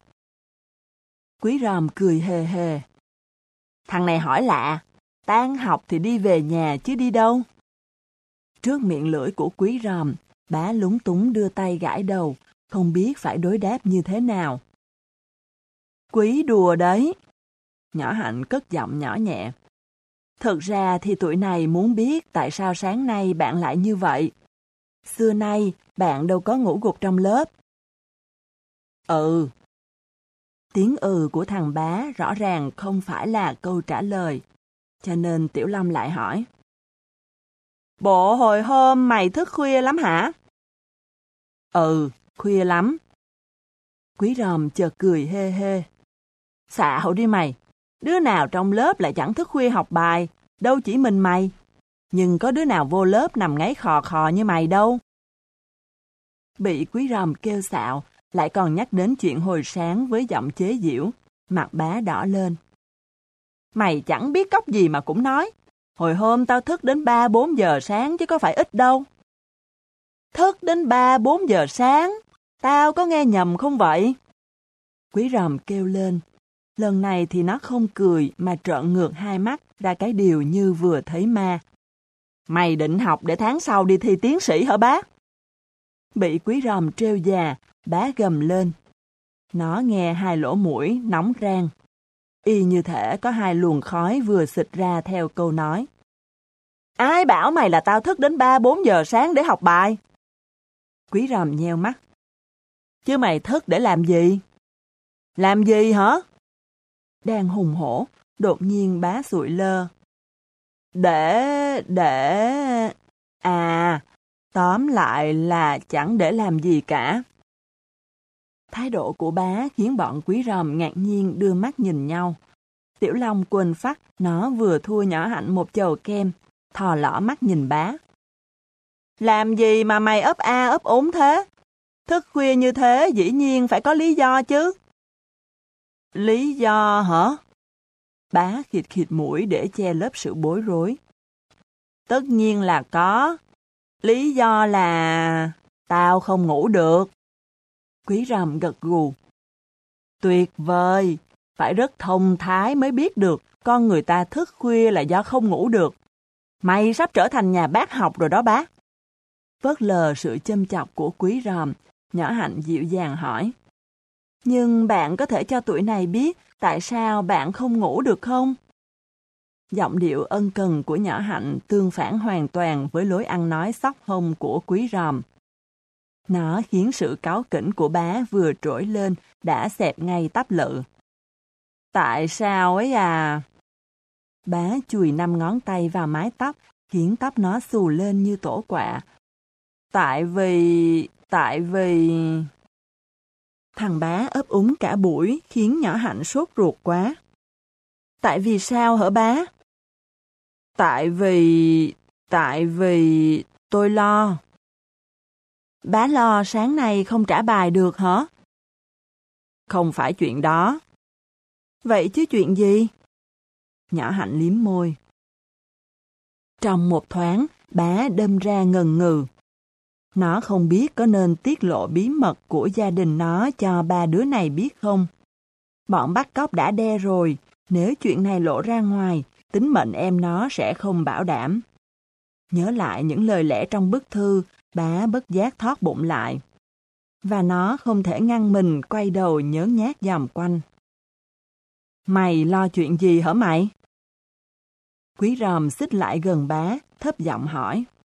Thái độ lạ lùng của thằng này khiến quý ròm thấy khó hiểu quá. Bá cứ nói ra đi. Nhỏ hạnh chớp mắt. Nếu bạn gặp khó khăn, tụi này sẵn sàng giúp đỡ bạn mà. Đúng vậy. Tiểu Long cất giọng khẳng khái. Chuyện của mày cũng là chuyện của tụi tao. Nhiệt tình của bọn quý ròm làm bá cảm động quá. Ừ, biết đâu bọn quý ròm chẳng giúp được mình điều tra ra tung tích của thằng Triều. Quý ròm và nhỏ hạnh là những đứa siêu thông minh, trong khi đó Tiểu Long võ nghệ có một không hai. Những đứa này mà chịu ra tay, biết đâu em mình chẳng được giải thoát. Bá đắn đo nghĩ. Bọn bắt cóc dọa nạt như thế chỉ nhằm ngăn gia đình mình báo công an thôi, chứ tiết lộ cho bọn quý ròm chắc cũng chả sao. Hơn nữa, bọn bắt cóc làm sao biết mình kể chuyện này cho bạn bè trong lớp. Chúng đâu có thể theo mình tò tò mọi lúc mọi nơi. Bá nghĩ và nghĩ, trán nó nhăn lại, rồi giãn ra, rồi nhăn lại. Bọn quý ròm nhìn chăm chăm vào gương mặt không ngừng thay đổi của bá. Hồi hộp không thua gì các nhà thiên văn đang nghiên cứu những chuyển động trên bề mặt sao hỏa. Mãi một lúc, bề mặt sao hỏa mới ngừng nhúc nhích. Chuyện này ghê lắm. Bá mấp máy môi. Bọn quý ròm đồng loạt nín thở. Chuyện gì vậy? Một lần nữa, bá lại nơm nớp đảo mắt nhìn quanh, rồi hạ giọng vo ve như mũi kêu. Em mình bị bắt cóc. Giọng thằng bá khi nói ra cái bí mật ghê gớm đó, thực tình là hầu như không nghe thấy nổi. Nhưng vì chứ hai tiếng bắt cóc rùng rợn kia, thì dứt khoát là đã chui vào tai bọn quý ròm. Cho nên, ba cái miệng lập tức há hốc. Thật hả? Thật. Bá xè xè gật đầu. Và không để các bạn gặn hỏi, nó lần lượt thuật lại những chuyện vừa xảy ra trong nhà nó. Nghe xong, bọn quý ròm lập tức ngợt ra. Không đứa nào nghĩ câu chuyện mà tụi nó chờ đợi lại nghiêm trọng đến thế. Hèn gì sáng nay mày gục lên gục xuống. Tiểu Long buộc miệng cảm khái. Quý ròm trao mày. Thế ba mẹ mày không báo công an à? Không. Bá thở hắt ra. Bà tao định đi báo, nhưng mẹ tao cản. Nhỏ hạnh gật gù tỏ vẻ thông cảm. Tâm lý bà mẹ nào chẳng vậy. Quý rầm nhìn bá. Từ hôm qua đến nay bọn bắt cóc đã liên lạc lại chưa? Chưa. Thế nhà mày không nghi ngờ ai à? Bá nhăn nhó. Cả nhà tao nghĩ mãi mà chẳng phăng được đầu mối nào. Đã thế, lại chẳng dám bàn bạc với ai. Bá rụt rè nói thêm. Bữa nay tao tâm sự với tụi mày cũng là liều lĩnh lắm. Không hề gì đâu. Quý ròm vừa trấn an bá vừa dòm giáo giác. Bất chợt, nó đưa ngón tay trỏ lên miệng suyệt khẽ. Cứ nói chuyện bình thường nhé, đừng đứa nào ngoảnh cổ lại. Bá thì thào. Gì thế? Có người theo dõi tụi mình. Giọng quý ròm căng thẳng. Lúc này, Tiểu Long, Nhỏ Hạnh và bá muốn mọc thêm con mắt thứ ba ở sau gáy đến chết được, để xem thằng ròm thấy gì mà bộ tịch thấp thỏm thế. Cứ bước đều, nhìn thẳng phía trước. Quý ròm lại nhắc, và như để làm mẫu, nó cố bước những bước thật ngay ngắn, giữ cái đầu trên cổ còn ngay ngắn hơn. Ai đằng sau thế? Tiểu Long khẽ hỏi. Một người đàn ông đeo kiến đen. Nhỏ hạnh bật à một tiếng và đưa tay vỗ trán. Người dông dỏng. Ừ. Mặc áo xanh. Ừ. Quý ròm ngạc nhiên. Sao hạnh biết? Nhỏ hạnh không trả lời câu hỏi của quý ròm, thản nhiên tiếp. Trên ngực áo có thêu một bông hồng trắng. Quý ròm có vẻ phật ý. Bộ hạnh vừa quay ra sau hả? Nhỏ hạnh lắc đầu. Hạnh trông thấy người đàn ông này cả tuần nay rồi. Bá không nén được hồi hộp. Hạnh thấy ông ta ở đâu? Lãng vãng trước trường mình. Thôi rồi. Bá đập hai tay vào nhau, giọng kích động. Như vậy đích thị hắn ta là một tên trong bọn bắt cóc rồi. Tiểu Long đề nghị. Tụi mình tấp vào quán nước trước mặt đi. Hay đấy. Bá reo khẽ. Như vậy hắn ta buộc phải đi ngang qua mặt mình. Quý ròm nghiêm nghị dặn. Nhớ tuyệt đối cẩn thận, đừng làm bất cứ một cử chỉ nào khiến đối phương nghi ngờ. Cả bọn kéo nhau vào quán nước bên đường, dáng điệu tự nhiên như thể ngày nào tụi nó cũng ghé vào đó cả chục lần. Quý ròm cố ý chọn vị trí ngồi quay mặt về phía cổng trường. Nhưng khi ngước lên, cặp mắt nó bỗng tròn xoe. Người đàn ông đeo kiến đen vừa lẻo đẻo sau lưng tụi nó bỗng biến đâu mất tâm. Quý ròm quay đầu sang trái, rồi sang phải, phóng tầm mắt ra tiếp ngoài xa. Nhưng người đàn ông khả nghi kia như đã bốc hơi từ đời tám hoánh nào. Có chuyện gì thế hở ròm? Tiểu Long liếm môi hỏi. Vẻ ngơ ngác của quý ròm khiến nó thắc mắc quá. Quý ròm thở hắt ra. Hắn ta biến rồi. Câu trả lời của quý ròm khiến cả bọn giật mình ngoảnh cổ ra sau. Có vài người đàn ông trên đường, trong đó có vài người mặc áo xanh, nhưng rõ ràng chẳng có ai mang kiến đen, và nhất là chẳng có ai theo bông hồng trắng trên ngực áo như nhỏ hạnh mô tả. Lạ thật! Quý ròm vò đầu. Tụi mình đâu có làm gì để hắn phải ngờ vực. Nhỏ hạnh đẩy gọng kính trên sống mũi, nhún vai nói. Nếu hắn ta đã theo dõi bạn bá cả tuần nay, thì chỉ nội việc bạn bá đi chung với tụi mình cũng đủ khiến hắn nhận ra sự khác thường rồi. Bá khụt khịt mũi, vẻ lo lắng. Thế bây giờ phải làm sao hở hạnh? Nếu người đàn ông này là một tên trong bọn kia, tao không nghĩ hắn định bắt cóc mày đâu. Quý ròm vọt miệng. Bá vẫn phập phòng. Thế hắn theo dõi tao để làm gì? Trước đây, có lẽ hắn muốn nắm quy luật đi lại của từng thành viên trong gia đình mày để lập kế hoạch bắt cóc em mày. Còn bây giờ, hắn chỉ muốn thăm dò phản ứng thôi. Nhỏ hạnh gật gù. Chính xác là hắn muốn biết bạn có đến đồn công an hay không. Nhỏ hạnh nói thêm.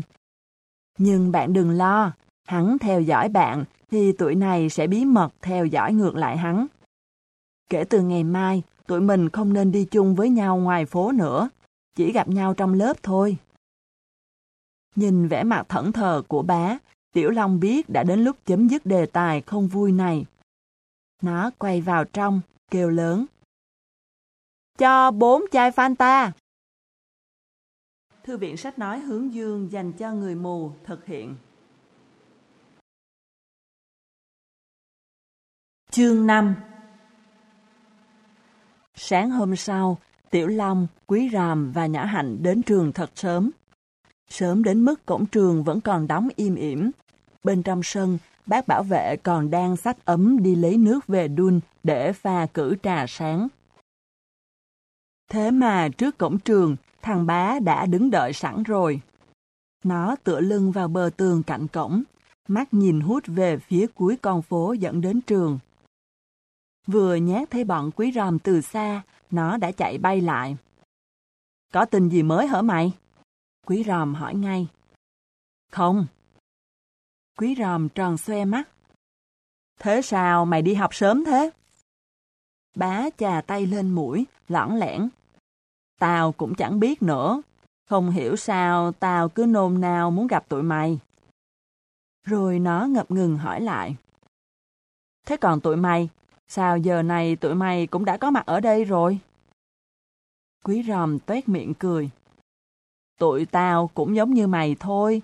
Không hiểu sao đứa nào cũng nôn nao muốn nhìn thấy mặt mày dễ sợ. Nhỏ hạnh nhíu mày. Hôm qua bọn bắt cóc không có liên lạc gì hả bá? Không thấy gì cả. Bá lắc đầu.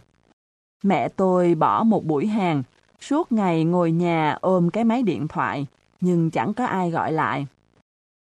Bá chớp chớp mắt. Tôi thấy lo quá à. Lo làm quái gì cho mệt? Tiểu Long vỗ vai bá. Hôm qua không gọi thì hôm nay chúng sẽ gọi. Chúng giữ rịch em mày đâu có ích lợi gì. Tiểu Long nói bừa mà trúng phóc. Chiều hôm đó, dì Năm ra chợ về. Vừa bước vào nhà đã thấy một lá thư nhét trong khe cửa, đúng ở vị trí dì phát hiện lá thư lần trước. Như bị điện giật, mắt dì chớp lia chớp lịa. Dì những muốn chạy ngay lại chỗ lá thư, nhưng chân cẳng cứ quýu lại. Ngay cả khi cầm lá thư lên, những ngón tay gì cũng cử động rất khó khăn. Thật tình thì dì không hiểu mình đang lo hay đang mừng. Cũng như lá thư trước, lá thư này vẫn không có một dòng nào ngoài bì, Bên trong vẫn là một tờ giấy học trò xé tư, chạy lằng ngoằng mấy dòng chữ. Đúng 7 giờ tối mai, đem 10 triệu đồng đến công viên Tao Đàn, vào cổng cách mạng tháng 8. Ở chiếc ghế đá thứ sáu tính từ ngoài vào có một cái lưu bể. Bỏ tiền vào đó rồi rút ngay, sẽ có người đến nhận. Làm y lời, con của ông bà sẽ trở về an toàn. Nếu để lộ chuyện, đừng trách. Dì Năm nắm chặt lá thư, có cảm giác những con chữ đang phập phồng trong lòng bàn tay. Lần này thì dì biết rõ lòng dì đang khấp khởi vui mừng. 10 triệu đồng đối với một người buôn bán như dì không phải là một món tiền quá sức. Dì nhất định sẽ làm y theo lời dặn của bọn bắt cóc. Thế là thằng Triều sắp trở về. Ý nghĩ đó đốt nóng trái tim dì, và trong khoảnh khắc đó, dì cảm thấy rất rõ má dì đang ương ước. Những lúc như thế này, dì rất cần có người bên cạnh để chia sẻ. Nhưng trong nhà lại chẳng có ai. Thằng bá đi học thêm, còn Dượng Năm thì bỏ đi đâu mất. Chắc Dượng lại đang ngồi tì tì bên chiếu rượu. chị Năm bực bội nghĩ. Hôm qua, dì phải ở nhà từ sáng đến tối để chờ tin tức của bọn bắt cóc một cách vô ích. Hôm nay, trước khi ra chợ, dì cẩn thận dặn Dượng Năm đừng đi đâu. Dượng phải ở nhà, phòng bọn kia gọi tới. Dượng Năm hùng hổ gật đầu, nhưng theo như những gì đang nhìn thấy trước mắt, thì dì biết chắc là sau khi dì ra khỏi nhà, Dượng Năm cũng tức tốc chuồn đi. May mà bọn bắt cóc có vẻ thích chơi trò nhét thư vào khe cửa. Nếu không, dì sẽ chẳng biết được bọn chúng muốn gì. Quả như dì Năm nghĩ, khi Dượng Năm trở về nhà, thì người đặt chân qua ngưỡng cửa kia là một hình nhân chến choáng, siêu vẹo, chứ không phải là ông chồng tỉnh táo mà dì trông thấy ban sáng. Dì nam giận đến mức mắt dì lạnh tanh. Dì dúi lá thư vào tay dượng.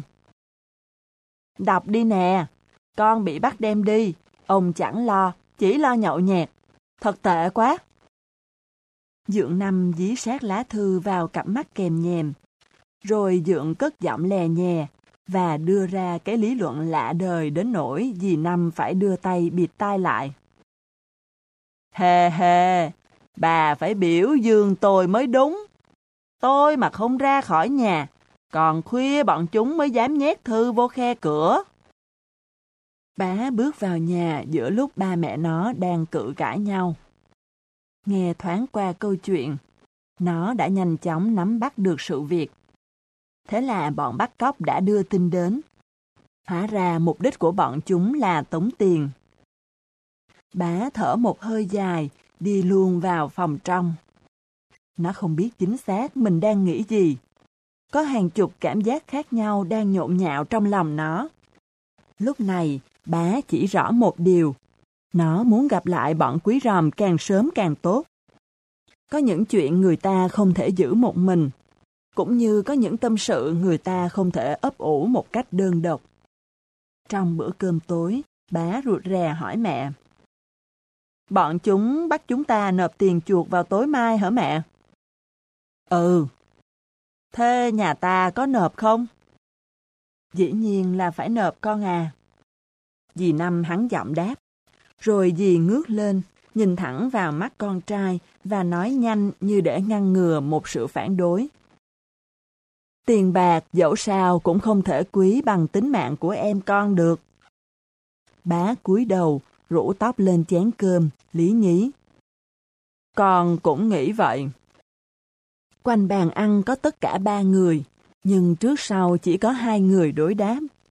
Dượng Năm lặng lẽ nhai cơm, không thốt một tiếng nào.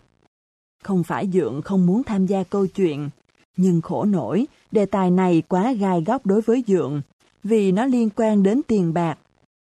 Với một người chồng thất nghiệp, sống nhờ vào đồng ra đồng vào của vợ, thì tiền bạc là đề tài không nên dây vào, càng không nên có ý kiến về việc sử dụng đồng tiền ra sao. Dượng nghĩ vậy, nên chỉ ngồi nghe, không đến nỗi bàn quan, nhưng cũng là xa cách lắm. Tất nhiên, thỉnh thoảng Dượng có ngước mắt lên, nhưng thật khó mà nói lúc đó cặp mắt Dượng đang nhìn đi đâu. Nói cho đúng ra, trước đây Dượng Năm cũng có công ăn việc làm.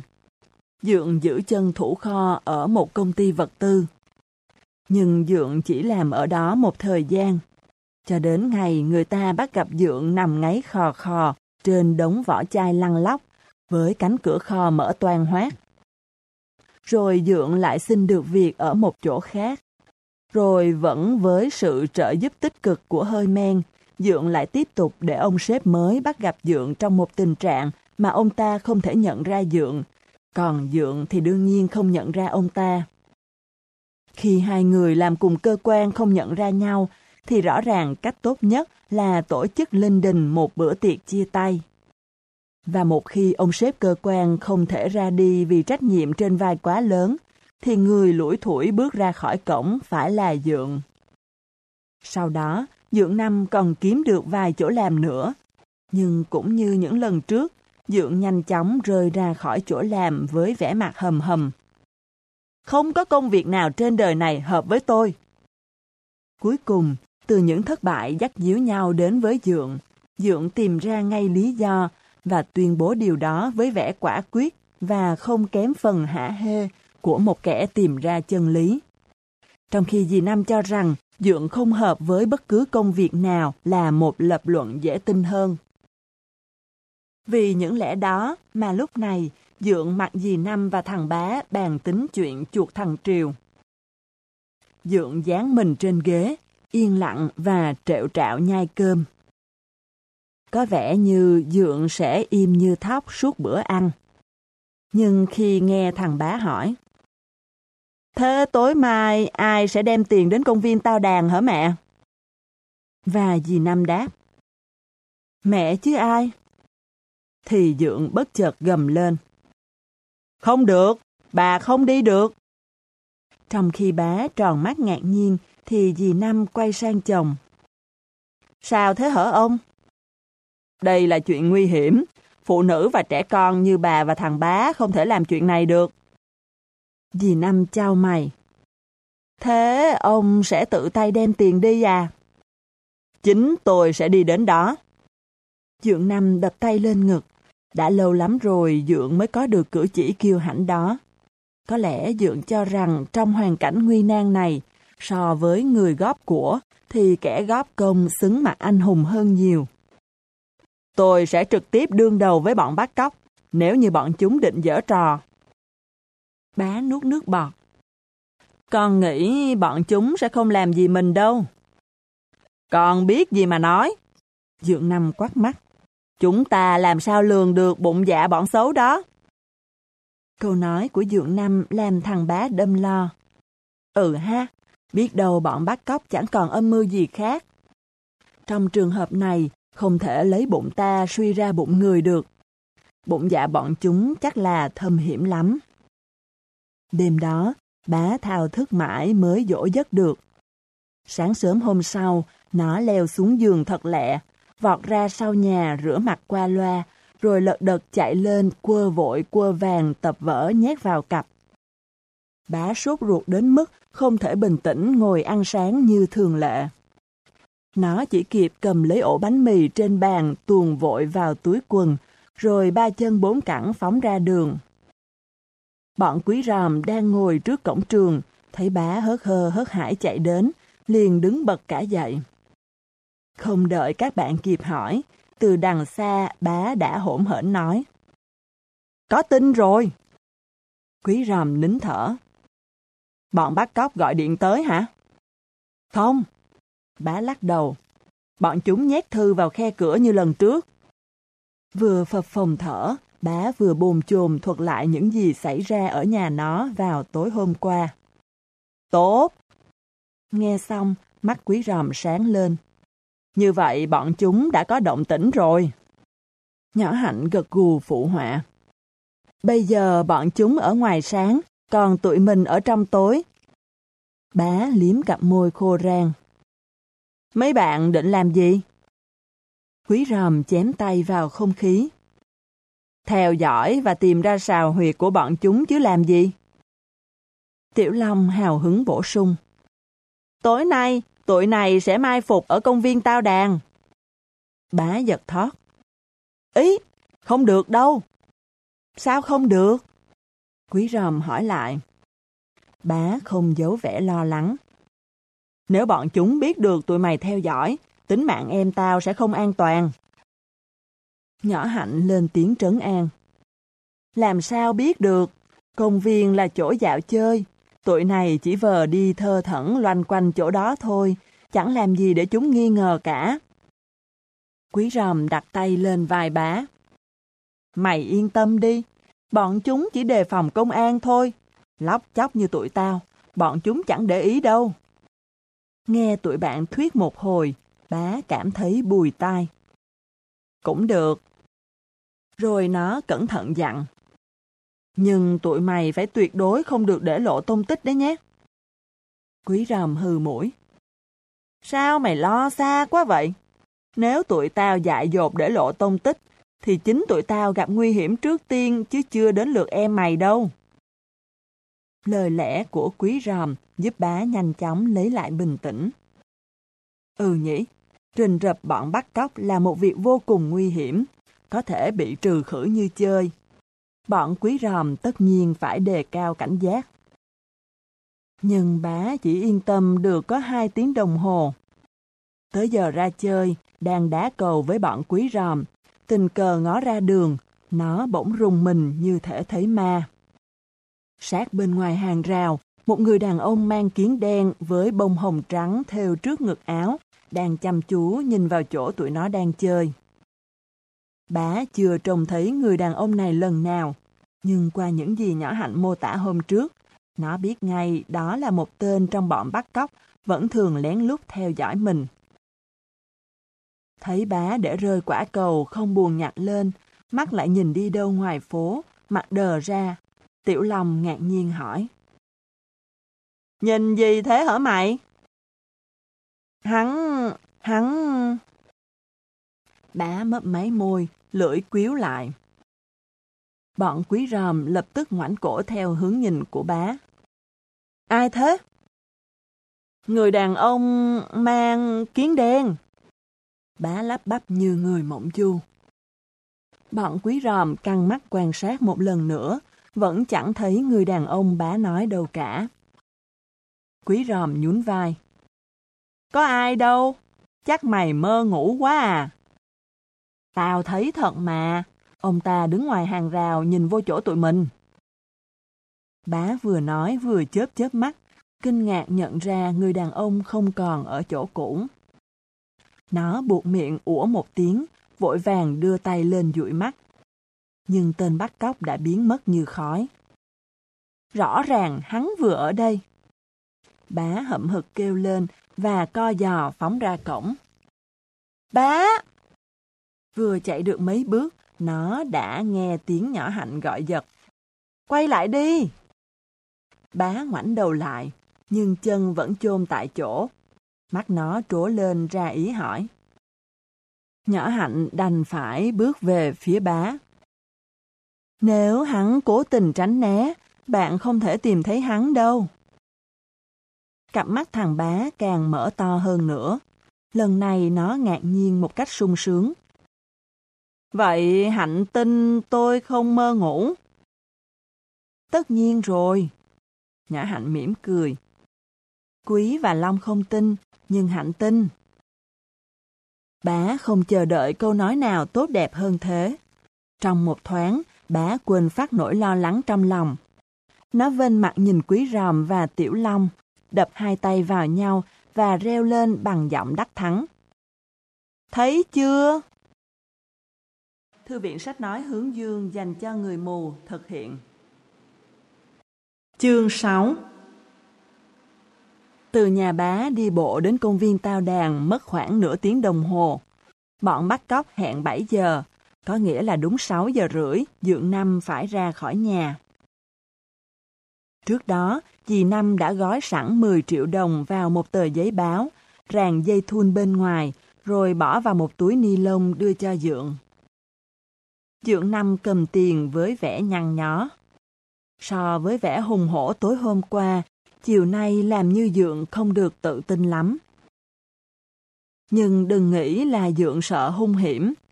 Dượng đâu có ngán gì bọn bắt cóc. Tối hôm qua, khi giành lấy nhiệm vụ đi giao tiền, Dượng đã đập tay lên ngực mình, và cái đập đó không phải là nhẹ. Khi người ta đập tay lên ngực đánh bộp như thế, nghĩa là người ta đã quả quyết lắm. Nhưng rõ ràng là bữa nay Dượng hơi chùn. Nói chính xác thì Dượng nhụt chí ngay từ bữa ăn trưa. Lúc thằng bá hí hửng thông báo là bọn quý ròm sẽ lãng vãng quanh khu vực đó để truy lùng sao huyệt của bọn bắt cóc. Vừa nghe bá tiết lộ, Dượng bàng hoàng đưa tay ôm lấy Thái Dương, cảm thấy đầu mình như muốn nổ tung. Trời ơi là trời, con có điên không hở bá? Còn dì Năm thì suýt ngã lăn ra khỏi ghế, và khi gượng lại được thì dì rên lên thảm thiết. Con muốn giết em con hở bá? Phản ứng của ba mẹ khiến mặt thằng bá tái mét, nó ấp úng. Con nghĩ bọn chúng không biết đâu. Dượng Năm nghiến răng ken két. Dượng nhìn bá như muốn ăn tươi nuốt sống thằng con ngốc nghếch. Hừ, con nghĩ. Cái đầu óc bé tí của con mà nghĩ được gì? Bọn chúng xuất quỷ nhập thần, vào ra nhà mình như chỗ không người. Việc làm dại dột của con làm sao qua mắt được bọn chúng? Hừ, thật dại dột. Đúng là quá dại dột. Mắt long lên, Dượng càng nói càng hăng. Có lúc tưởng như Dượng sắp nhảy sổ vào bá, khiến thằng nhóc sợ đến rúm người lại. Dì Năm không gầm gừ như Dượng Năm, nhưng lời than vãn ai oán của dì lại làm thằng bá khổ sở hơn. Quyết định một chuyện quan trọng như vậy, đáng lẽ còn phải hỏi ý kiến của ba mẹ chứ. Ai đời lại đem tính mạng của em mình ra đùa giỡn như thế này hở trời? Bá kêu lên bức rứt, tự nhiên nó thấy nó tội lỗi ngập đầu. Mẹ ơi, con không đùa giỡn, con chỉ muốn bọn xấu phải bị tóm cổ thôi. Chị Năm hỏi lại. Thế lỡ chúng biết tụi bạn con theo dõi chúng thì sao? Con nghĩ... Chả cần nghĩ ngợi gì nữa hết. Dượng Năm hừ giọng. Bây giờ con phải tìm cách liên lạc với tụi bạn con. Bảo tụi nó tối nay ở nhà, không được lén phén tới công viên tao đàn. Rõ chưa? Ngay lập tức, bá chồm lại máy điện thoại, quay số của Quý Ròm. Quý Ròm không có nhà. Nó quay số của nhỏ Hạnh. Nhỏ Hạnh cũng đi vắng. Chỉ còn Tiểu Long. Nhưng nhà thằng Mập lại không mắc điện thoại. Thế là bá đứng dậy xách xe đạp, chạy đi. Nó đi cả buổi, rồi quay về, lắc đầu buồn bã. Con không gặp đứa nào hết. Dượng Năm chán nản. Vậy là mệt rồi. Lúc cầm bọc tiền đi ra, Dượng thở đánh thược. Đành phải phó thác cho số phận thôi. Không biết có phải vì rốt cuộc đã không ngăn cản được bọn quý ròm hay không, mà Dượng Năm đi đứng không được hào hứng lắm. Dượng cứ tà tà bước, nửa tiếng đồng hồ sau đã đến công viên Tao Đàn, mé đường cách mạng tháng 8. Dượng lọt qua cổng, ngoảnh đầu nhìn tứ phía. Không rõ Dượng định tìm xem bọn bắt cóc nấp ở đâu hay là tìm bọn quý ròm. Nhưng dĩ nhiên là Dượng chẳng nhìn thấy bất cứ ai. Trong khi bọn quý ròm trông thấy Dượng rõ mồm một. Ngay từ khi Dượng vừa bước vào cổng, bọn nhóc đã phát hiện ra rồi. Chúng thấy Dượng bước vào, quay đầu nhìn quanh, rồi lững thững đi men theo con đường rải sỏi, có kê một dãy ghế đá dọc hàng rào cây xanh. Ở chiếc ghế đá thứ sáu tính từ ngoài vào, quả nhiên có một cái lưu bể nằm sát chân ghế. Dượng Năm bỏ bọc tiền vào lưu, rồi sau khi đảo mắt nhìn quanh một lần nữa, Dượng nhún vai, ra về theo đường cũ. Quý ròm huýt khủy tay vào hông Tiểu Long. Bây giờ mới tới hồi quan trọng đây. Ba đứa lúc này đang ngồi uống nước trong một căn nhà tròn kế đó, mắt chăm chăm nhìn ra chỗ cái lu. Tiểu Long mỉm môi. Yên chí đi, thể chúng xuất hiện là bọn mình bám theo liền. Nhỏ hạnh khua muỗng vào thành ly làm phát ra những tiếng lanh canh. Bọn mình không được chủ quan. Chúng mà phát hiện ra bọn mình là chúng không để yên đâu. Bọn trẻ vừa trò chuyện vừa dán mắt vào người qua kẻ lại trên con đường rải sỏi. Ngạc nhiên thấy đã chục phút trôi qua kể từ khi Dượng Năm bỏ tiền vào lưu mà vẫn chưa có ai đến lấy. Từ nãy đến giờ có tới 5-6 người đi ngang qua chỗ cái lưu, nhưng chẳng có ai dừng lại. Sao thế nhỉ? Tiểu Long sốt ruột thì thầm. Hay là bọn chúng đã đánh hơi được điều gì? Không có đâu. Nhỏ hạnh trấn an. Có lẽ bọn chúng đợi ba bạn bá đi xa thật xa mới dám ló mặt ra.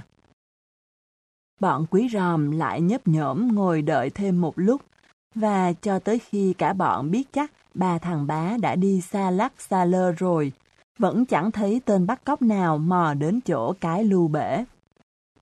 Lạ thật! Tiểu Long đưa tay quẹt mũi, lẩm bẩm.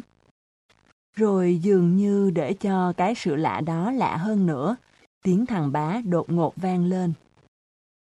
Quý ròm ơi! Tiểu Long ơi! Hạnh ơi! Mấy bạn ở đâu thế? Tiếng kêu oan oan của bá khiến bọn quý ròm giật bắn. Ba đứa ngoảnh ra, thấy bá từ ngoài cổng lò dò đi vào, đang quay đầu dòm giáo giác. Trời đất! Tiểu Long nhăn nhó. Thằng này mò đến đây chi vậy kìa? Quý ròm bứt tai. Nó bồ bồ như thế thì còn gì là bí mật nữa hả trời? Thằng bá làm như chẳng biết tụi bạn đang chửi nó tơi tả, cứ đi hai ba bước lại ngoát mồm kêu rống lên. Bá kêu chừng vài lần, chân đã đến chỗ cái lưu bể. Thế là nó thò tay vô lưu, khoắn một cái và lôi bọc tiền ra. Tới nước này thì bọn quý ròm không thể án binh bất động được nữa. Bà đứa nhảy phóc mấy cái đã đến cạnh thằng bá. Quý ròm hừ mũi. Mày làm cái trò gì vậy? Bá ngoảnh lại, thấy ba đứa bạn xuất hiện đông đủ, liền cười hì hì. Thế mà tao tưởng tụi mày về rồi chứ. Tiểu Lâm nhíu mày. Mày moi gói tiền ra chi vậy? Tụi tao đang chờ bọn kia đến lấy mà. Bá lắc đầu.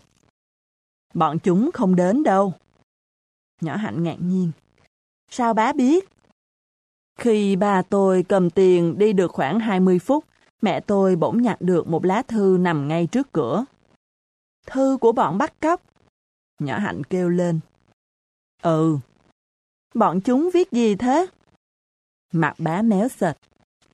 Bọn chúng bảo địa điểm và thời gian giao tiền đã bị lộ và có người theo dõi nên bọn chúng hủy bỏ và sẽ có thông báo mới.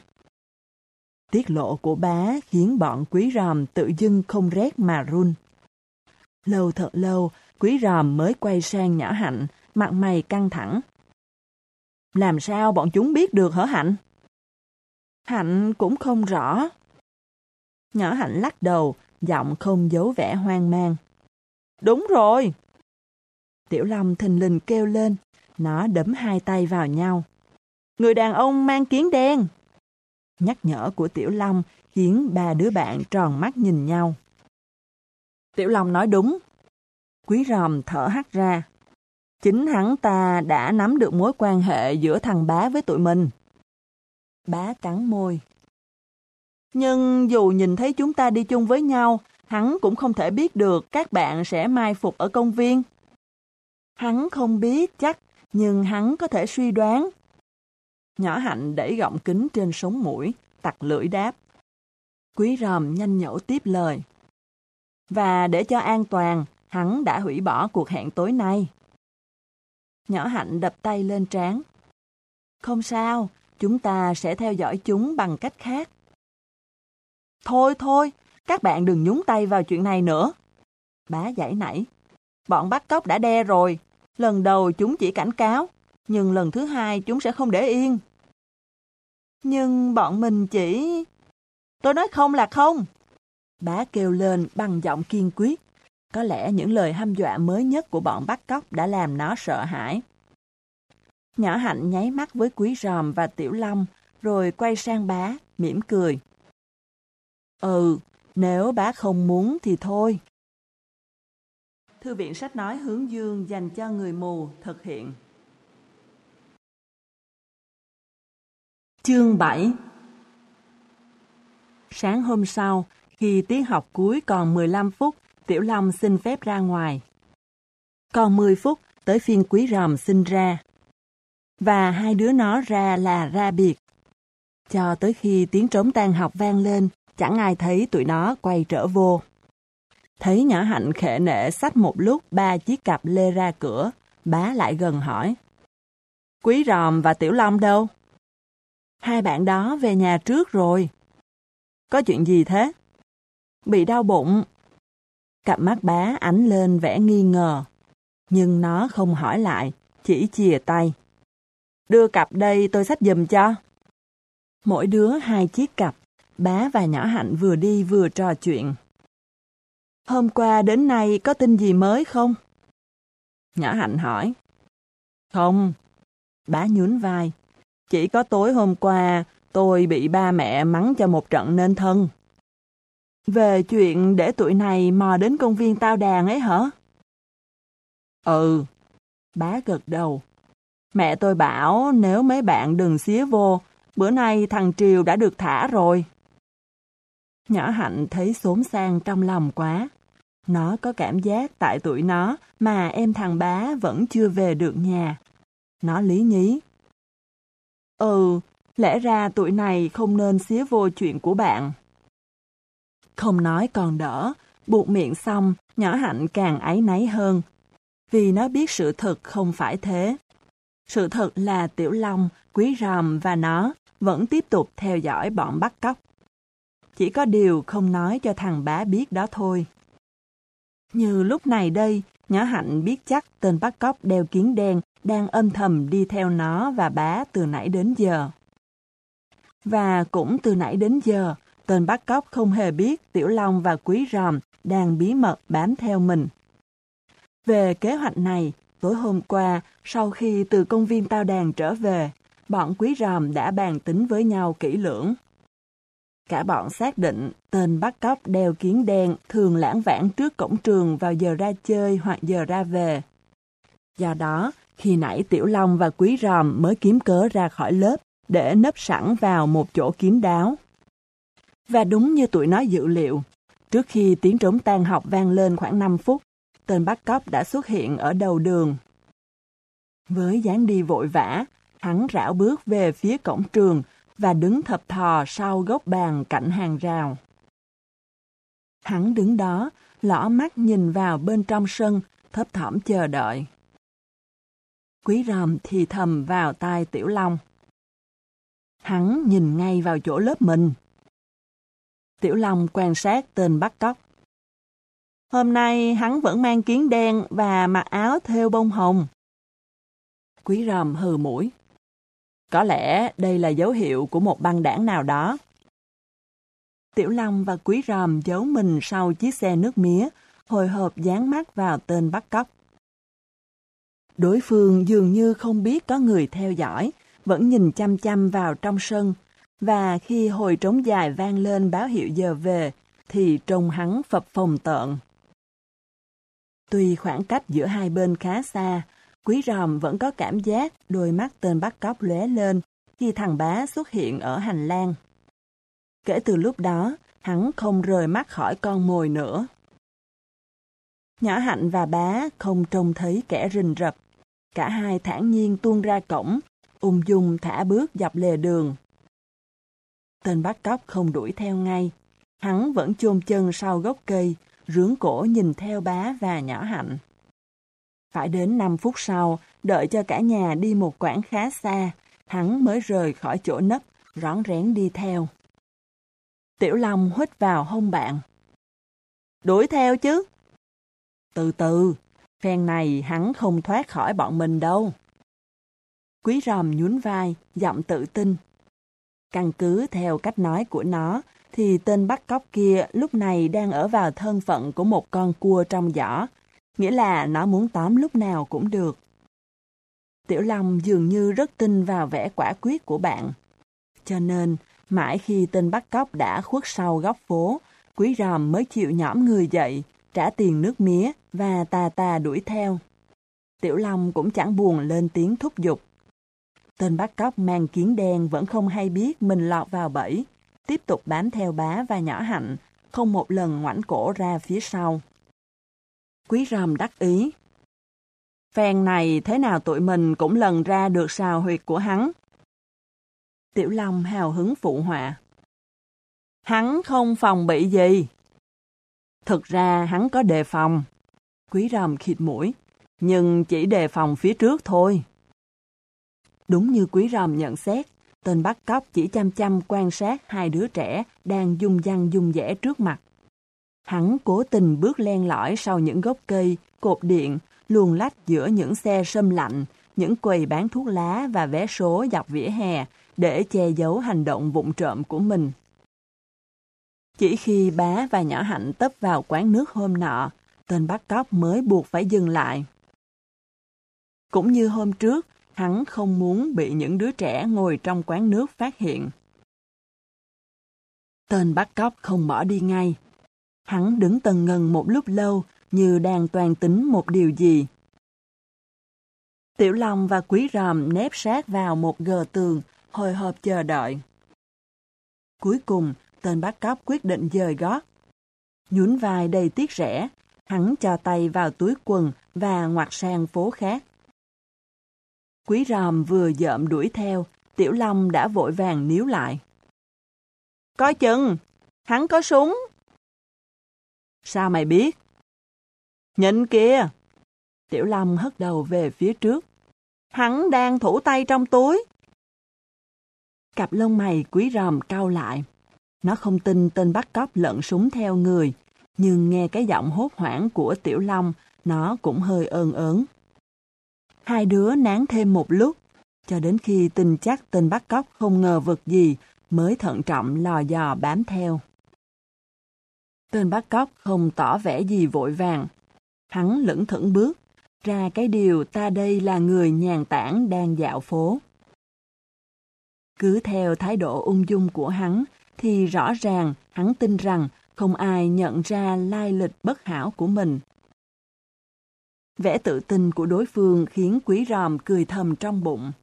Nó dè dặt bước, cẩn thận giấu mình đằng sau những chướng ngại vật trên lề đường trong khi di chuyển. Mắt dán chặt vào mục tiêu không chút lơ là. Nói chung là theo đúng cái cách tên bắt cóc đã áp dụng khi theo dõi thằng bá. Tiểu Long lặng lẽ đi sát quý ròm, mặt mày càng lúc càng hoang mang.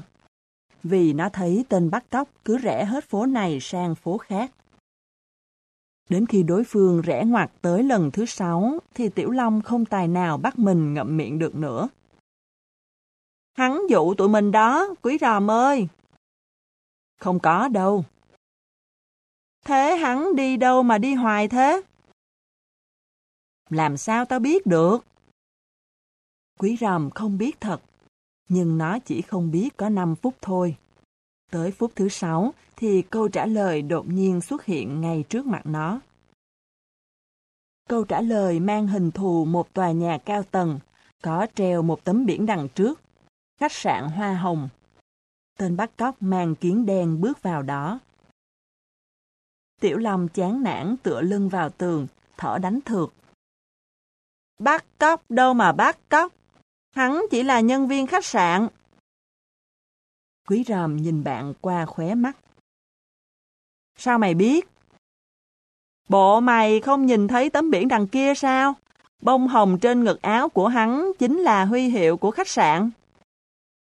Giọng quý ròm châm biếm. Vậy theo mày, nhiệm vụ của nhân viên khách sạn là theo dõi người ta ngày này qua ngày khác hả? Bị quý ròm hỏi ngược, mặt tiểu long đỏ bừng.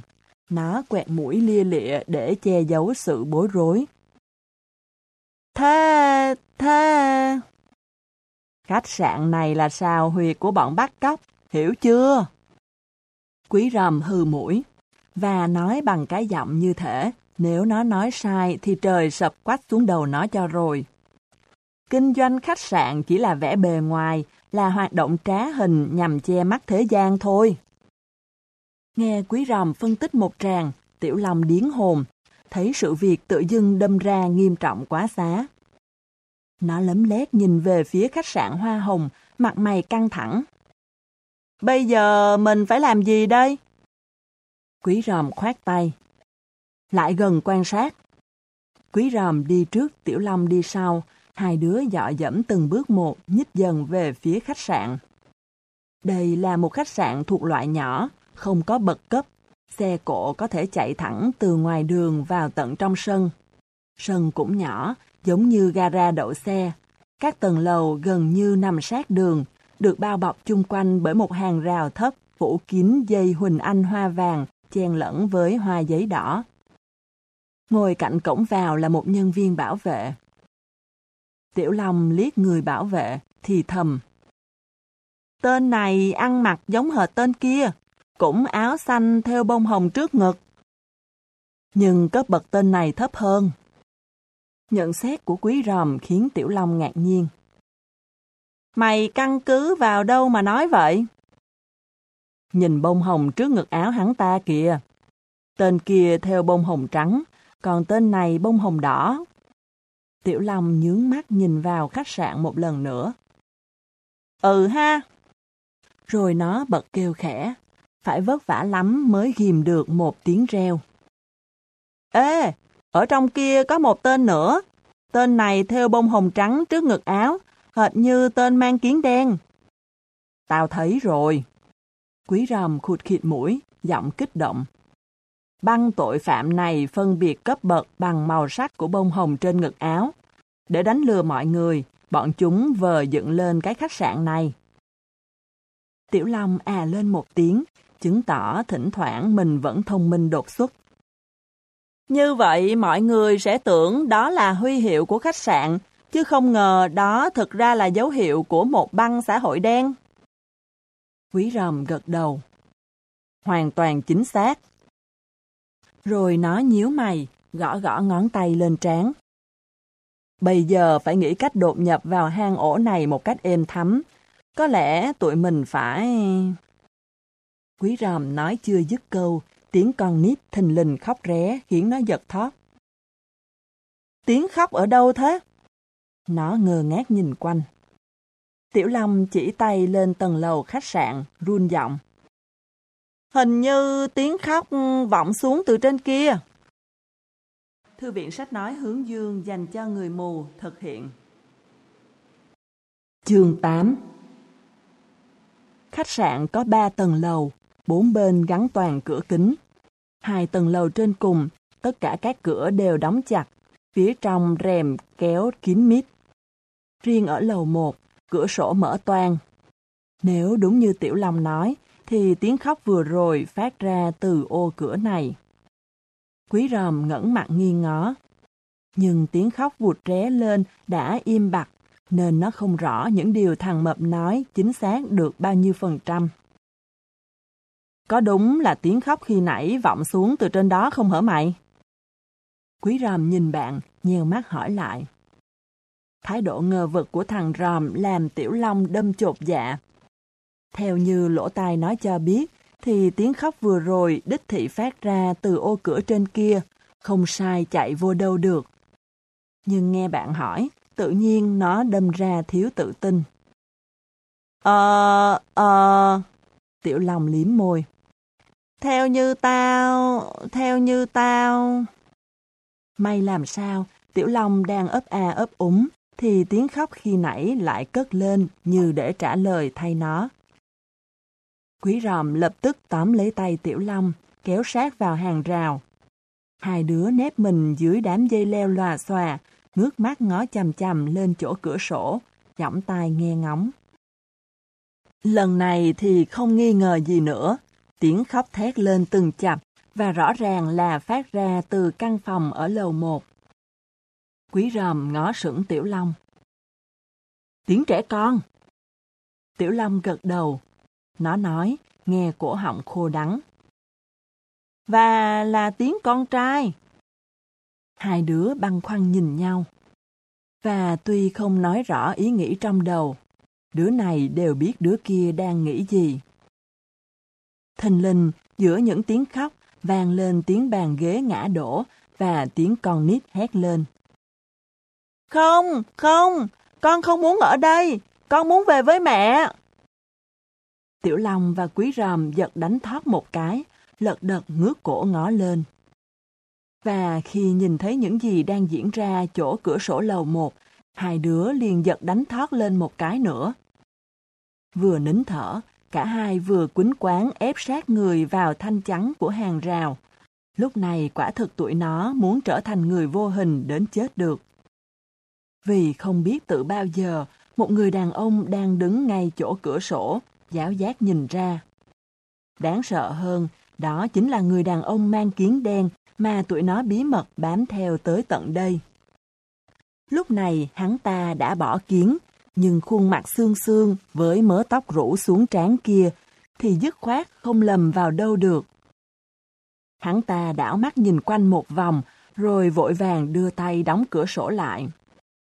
Có lẽ thấy thằng nhóc trong phòng la hét giải dụa ghê quá, hắn ta sợ những người đi đường chú ý.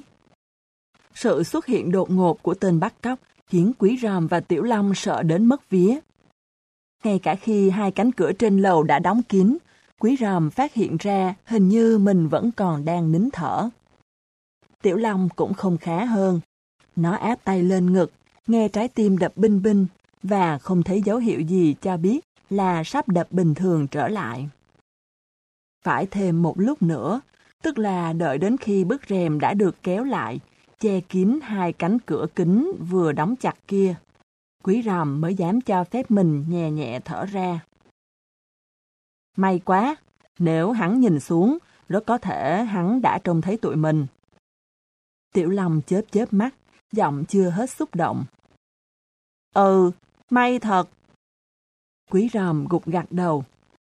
Như vậy là rõ rồi, thằng Triều đang bị nhốt trên kia. Nó nhìn Tiểu Long. Tụi mình qua bên kia đường đi. Nói xong, không đợi Tiểu Long kịp có ý kiến, quý ròm lao vụt đi. Tiểu Long co cẳng chạy theo bạn, miệng hỏi. Mày có chắc là thằng Triều trên đó không?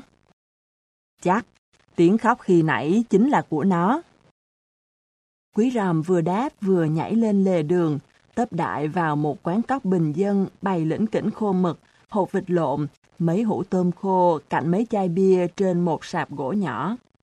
Nó kéo chiếc ghế con tuốt vô sát bờ tường, ngồi lom khom, lấp ló sau mấy chai bia. Yên vị xong, nó quay sang Tiểu Long, lúc này cũng vừa ngồi xuống bên cạnh, hất đầu nói. Mày cũng nghĩ đó là thằng Triều mà.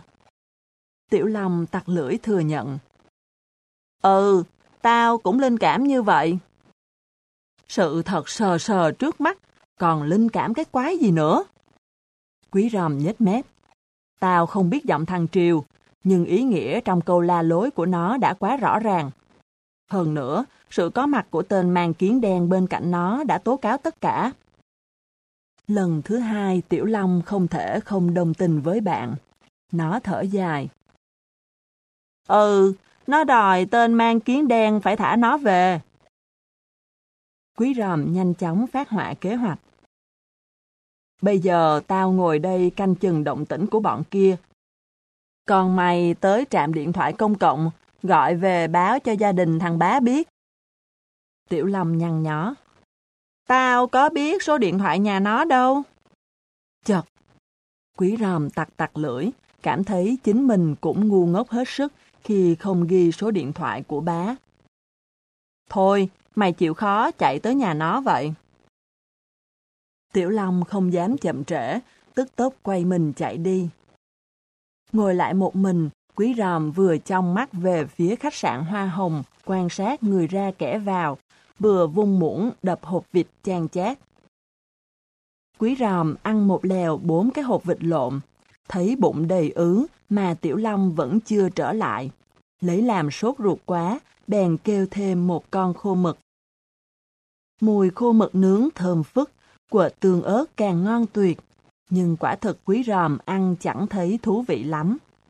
Nó ngồi cựa quậy trên ghế, miệng nhai trẹo trạo, bụng cứ sợ bọn bắt cóc chuyển thằng Triều đi nơi khác.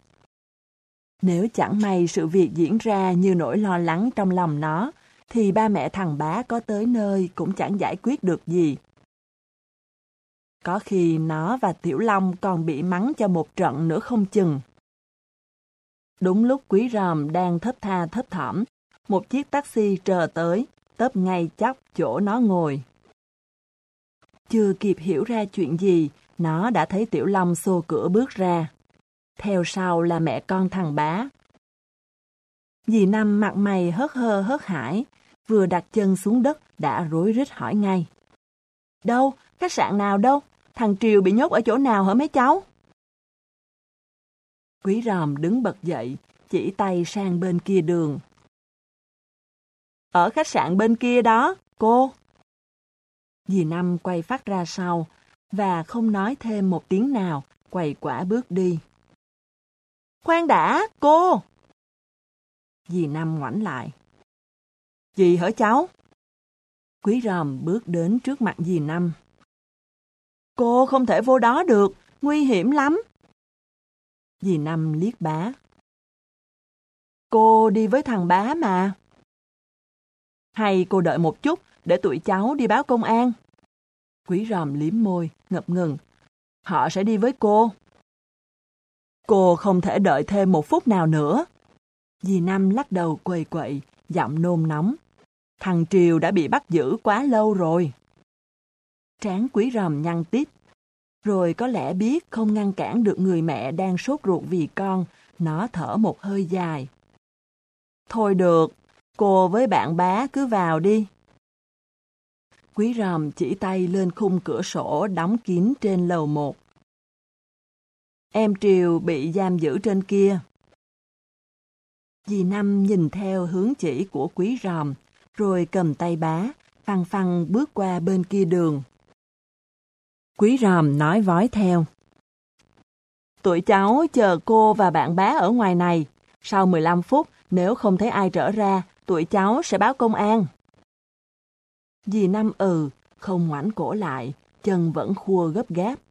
Hai mẹ con sồng sộc tiến vào trong sân khách sạn, thoáng mắt đã biến mất sau cánh cửa phòng tiếp tân. Tiểu Long thấp thỏm đề nghị. Hay để tao đi theo? Không được, mày phải ở đây. Quý ròm lắc đầu. Lát nữa rủi có chuyện, một đứa ngồi canh chừng, đứa kia đi kêu công an. 15 phút là khoảng thời gian ngắn ngủi, nhưng lúc này Quý Ròm và Tiểu Long thấy sao mà dài lê thê. Quý Ròm dòm đồng hồ chừng chừng, có cảm tưởng cây kim dây vừa quay vừa ngủ gục. Còn cây kim phúc cứ như thể rút ra khỏi trục tự đời tám hoánh nào. Nó và Tiểu Long cứ nhấp nha nhấp nhổm, hết coi giờ lại lia mắt lại chỗ cổng khách sạn, rồi lại quét mắt lên khung cửa sổ lầu một, vấp phẩm chờ đợi một tiếng nổ, một tiếng thét kinh hoàng, hay ít ra cũng là một tiếng kêu cứu hốt hoảng. Nhưng tụi nó đợi lâu thật lâu vẫn chẳng nghe một tiếng động khả nghi nào. Tóm lại là chẳng biết chuyện gì đang xảy ra bên trong. Quý ròm lại liếc đồng hồ nơi cổ tay, ngạc nhiên thấy 10 phút đã trôi qua tự hồi nào. Bây giờ nó lại lo lắng thấy thời gian đi nhanh quá. Còn 5 phút nữa. Quý ròm nhìn Tiểu Long, thì thào. Ngay lúc đó, quý ròm không nhận ra sự thì thào không cần thiết của mình, nếu không nó đã phá lên cười rồi. Tiểu Long càng không nhận thấy điều đó. Thấy quý ròm mặt mày nghiêm trọng, bất giác nó thì thào theo. Sao tao lo quá hà?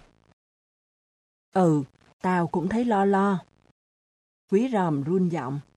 Chẳng biết sao im ru thế. Tiểu Long đánh mắt lên cửa sổ lầu một. Chẳng lẽ mẹ con thằng bá không ai kịp kêu một tiếng nào? Thắc mắc rùng rợn của Tiểu Long khiến quý ròm nghe cổ họng mình khô rang.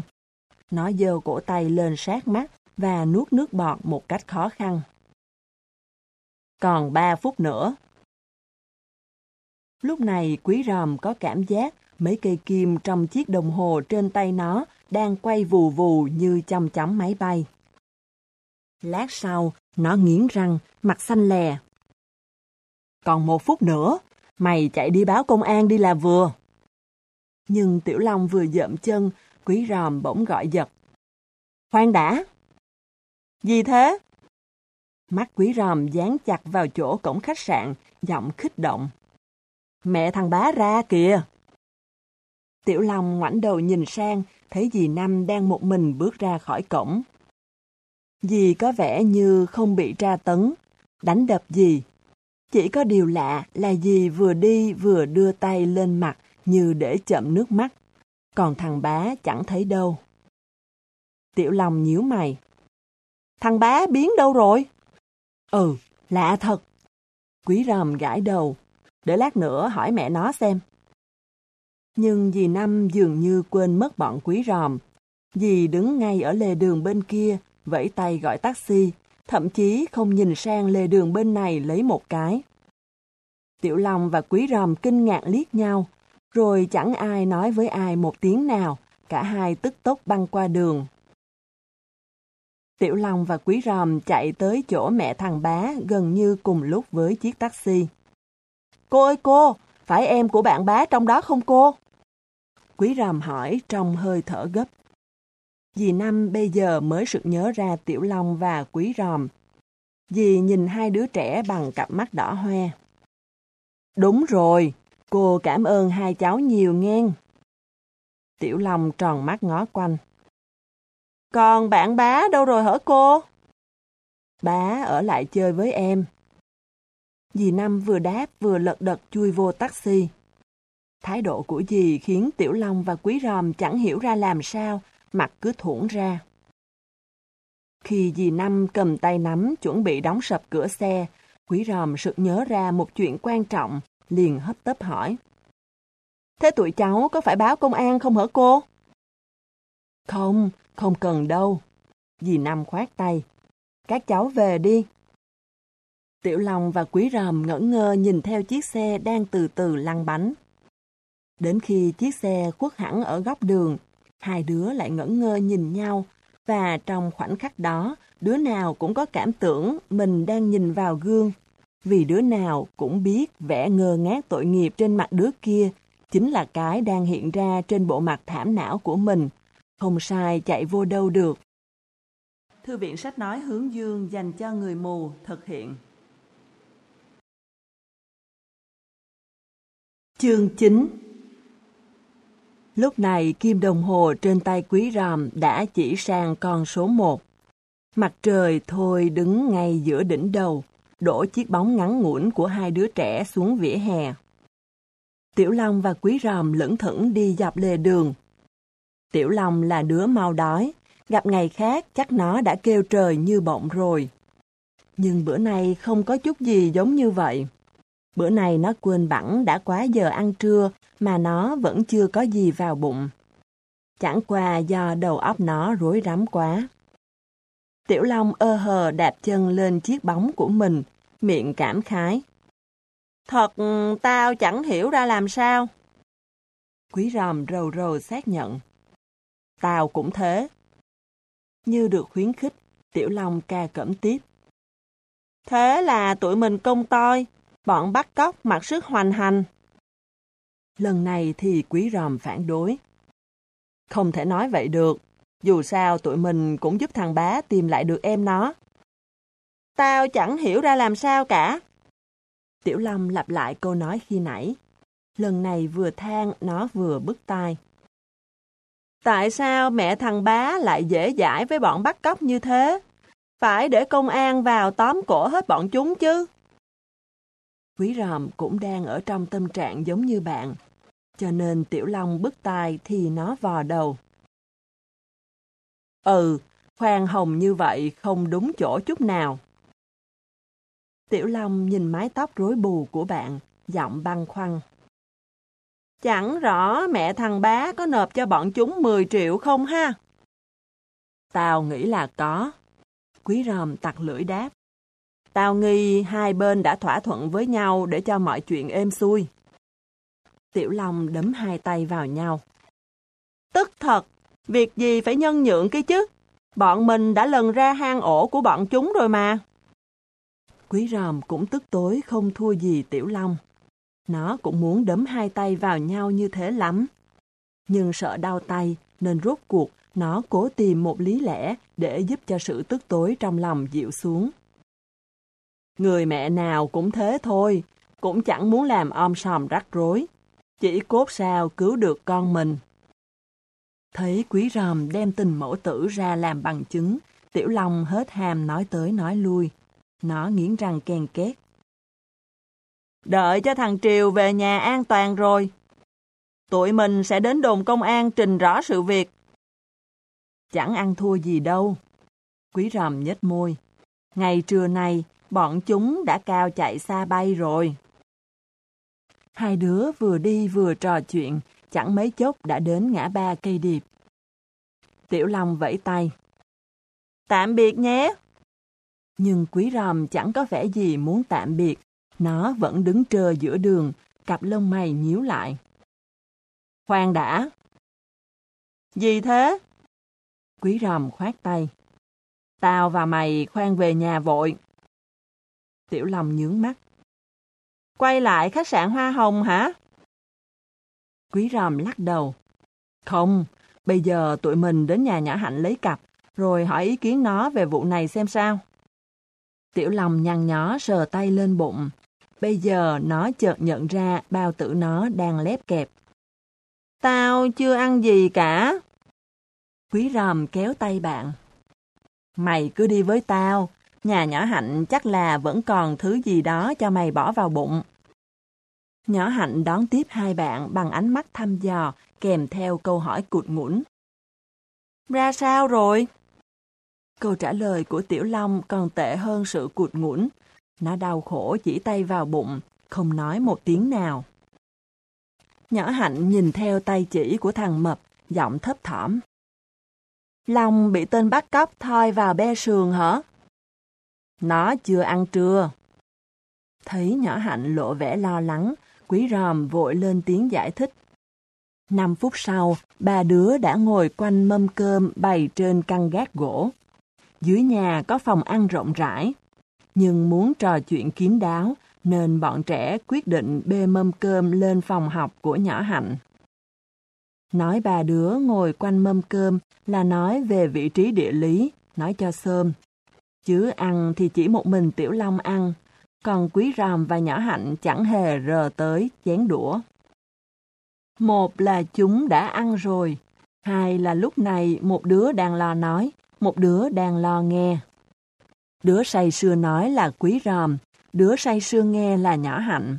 Còn Tiểu Long vừa nhai nhồm nhòm, vừa thỉnh thoảng thêm mắm dặm muối vào câu chuyện ly kỳ Quý Ròm đang thuật lại.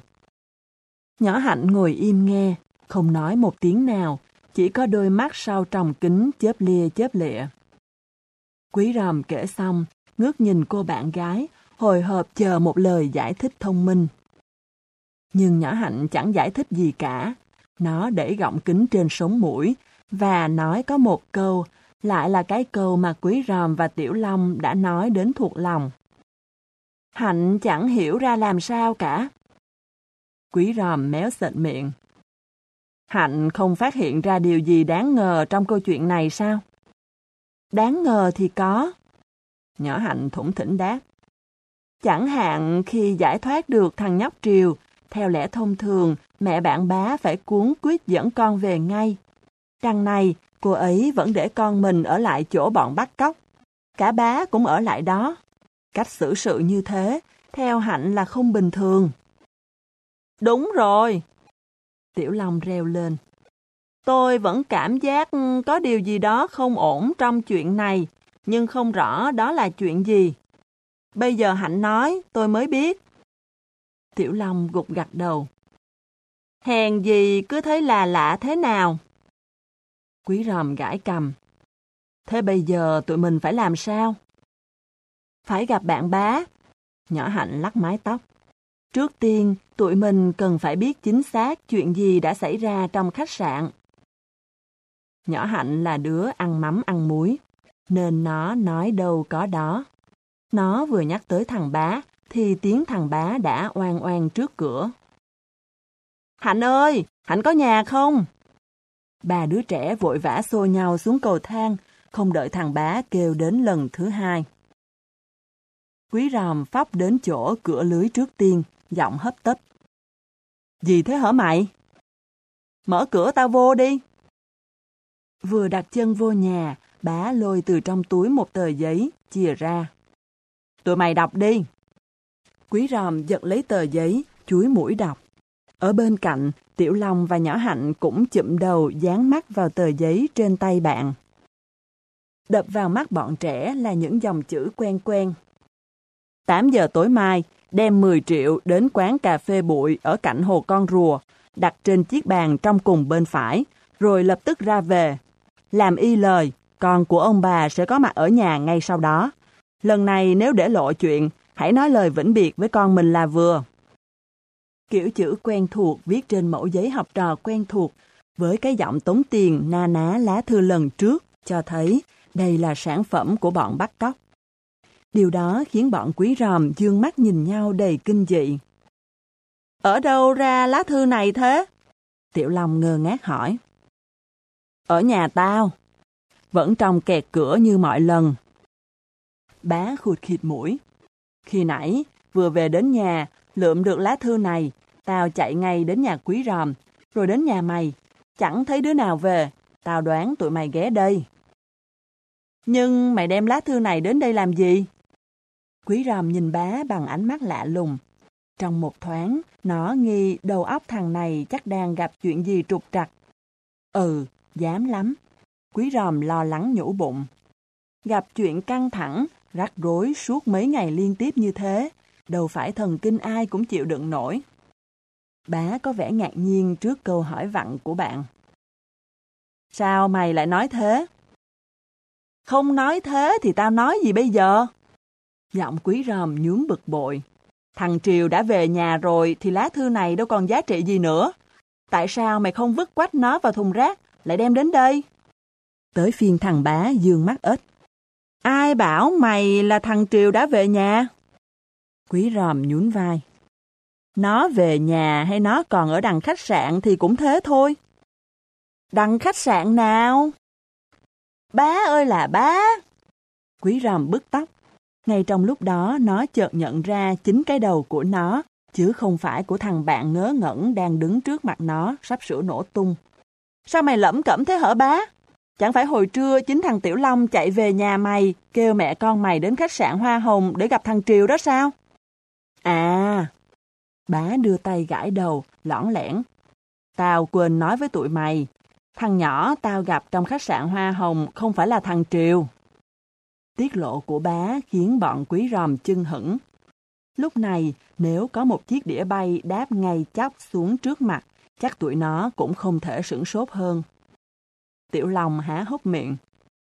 Không phải thằng Triều hả? Bá lắc đầu. Không. Quý ròm có tất cả là hai cái tai, nhưng lúc này quả tình là nó không tin được cái tai nào. Cho nên cặp lông mày nó nhíu sát vào nhau. Thế sao mẹ mày bảo đó là em mày?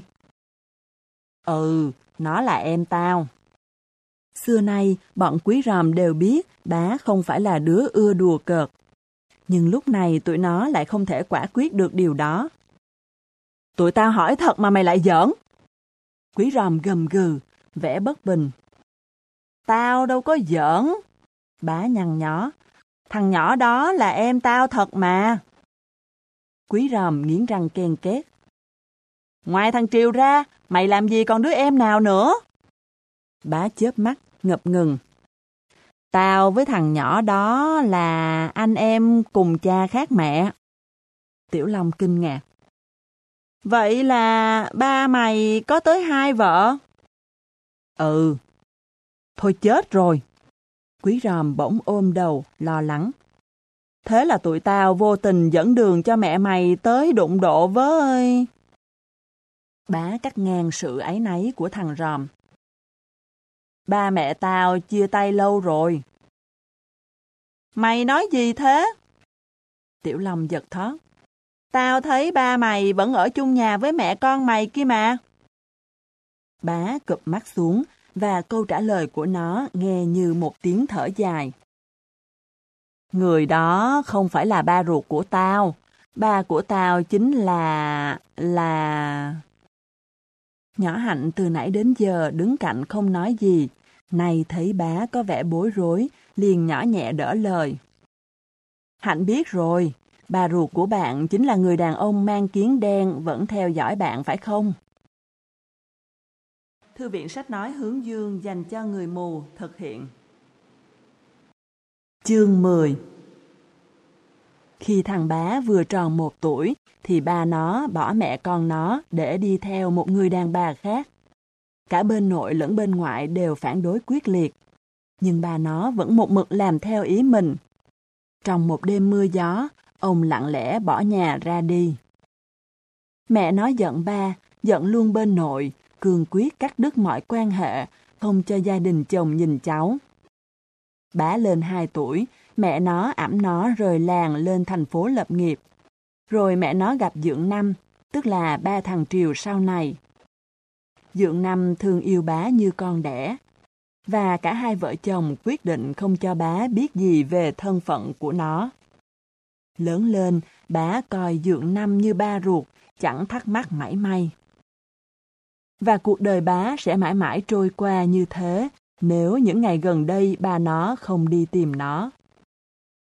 Chả là năm ngoái, bà nội bá qua đời. Nguyện vọng trước khi nhắm mắt của bà là tìm lại cho được bá, đứa cháu mà mỗi khi nghĩ đến, bà luôn luôn ray rứt. Bà nó lúc này cũng cảm thấy hối hận, nhưng ông không biết tông tích gì của hai mẹ con bá. Mất gần một năm trời, ông mới tìm ra chỗ ở của hai mẹ con. Thằng bá thuật lại câu chuyện với giọng bùi ngùi. Quý ròm, nhỏ hạnh, tiểu long nghệt mặt nghe, thấy lòng bâng khuâng quá đổi. Mãi một lúc, tiểu long mới mở miệng. Thế ba mày làm gì trong khách sạn Hoa Hồng? Khách sạn đó là của ba tao. Bá gãi đầu. Ba tao là giám đốc. Bá tiết lộ. Ba tao xây khách sạn đó lâu rồi. Hồi trước nó có tên là Phương Đông. Khi bà tao mất, bà tao mới đổi tên thành Hoa Hồng. Ngộ quá ha! Tiểu Long chớp mắt. Tự nhiên lại đổi tên. Không phải tự nhiên đâu. Bá giải thích. Lễ Vu Lan năm ngoái, bà tao đi chùa cầu siêu cho bà tao. Biết bà tao vừa mất mẹ, một anh nọ gắn cho bà tao một bông hồng trắng trên ngực áo. Hạnh hiểu rồi. Nhỏ Hạnh đẩy gọng kính trên sống mũi. Vu Lan là mùa báo hiếu, các thanh niên Phật tử thường gắn bông hồng đỏ cho những người còn mẹ và bông hồng trắng cho những người mất mẹ. Quý ròm vỗ đùi đánh đét. Hèn gì nhân viên trong khách sạn của ba mày, người thì theo bông đỏ, người thì theo bông trắng trước ngực. Hóa ra đó là sáng kiến của ba mày. Thế mà tao và Tiểu Long cứ tưởng... Đang hào hứng, suýt một chút nữa quý ròm đã khai huỵch toẹt những nghi ngờ trong đầu. May mà đến phút chót nó tớp lại kịp. Nhưng bá không phải là đứa khù khờ, nó nheo mắt nhìn thằng ròm. Mày tưởng đó là dấu hiệu chỉ cấp bậc trong một băng tội phạm chứ gì? Ờ, ờ... Quý ròm bối rối. Nhưng cũng tại ba mày nữa. Ngày nào cũng theo dõi mày, lại còn đeo kiến đen. Đó là tại vì ba tao sợ gặp phải mẹ tao và bị mẹ tao nhận ra. Bá thở ra, giọng nó trở nên buồn buồn. Ngay cả tao, ba tao cũng chưa dám lại gần bắt chuyện. Cứ mỗi lần thằng bá thở dài là ba đứa bạn nó lại cảm thấy lòng mình sao xuyến sao sao ấy. Nhỏ hạnh cắn môi. Chắc tại ba bạn cảm thấy mình có lỗi. Ừ. Bá vung tay như để xua một làn khói vô hình trước mặt. Nhưng dù sao thì mẹ tôi cũng đã bỏ qua cho ba tôi rồi. Trưa nay, hai người đã nói chuyện với nhau. Tiểu Long sực nhớ tới một chuyện. Nếu thằng nhóc đó là con ba mày, sao hồi trưa nó lại khóc đòi về? Nó đòi về với dì tao. Bá mỉm cười. Gia đình sau của ba tao ở ngã tư hàng xanh, chỉ có ba tao ở lại khách sạn để trông coi thôi. Nếu cái đầu óc chậm chạp của Tiểu Long đã nghĩ ra được một câu để chất vấn, thì không có lý gì cái đầu óc lanh lợi của quý ròm lại không nảy ra được một thắc mắc nào. Ờ, thế còn thằng Triệu? Câu hỏi bất ngờ của quý ròm khiến nhỏ hạnh và tiểu long giật thót. Nãy giờ, mãi nghe câu chuyện ly kỳ của bá, tụi nó quên bẵng mất chuyện thằng Triều. Ngay cả thằng bé dường như cũng quên mất mục đích đến đây của mình. Ờ ha! Tiểu Long đưa tay quẹt mũi. Phải nghĩ cách cứu thằng Triều ra chứ. Quý ròm cúi xuống tờ giấy vẫn cầm trên tay, lẩm bẩm.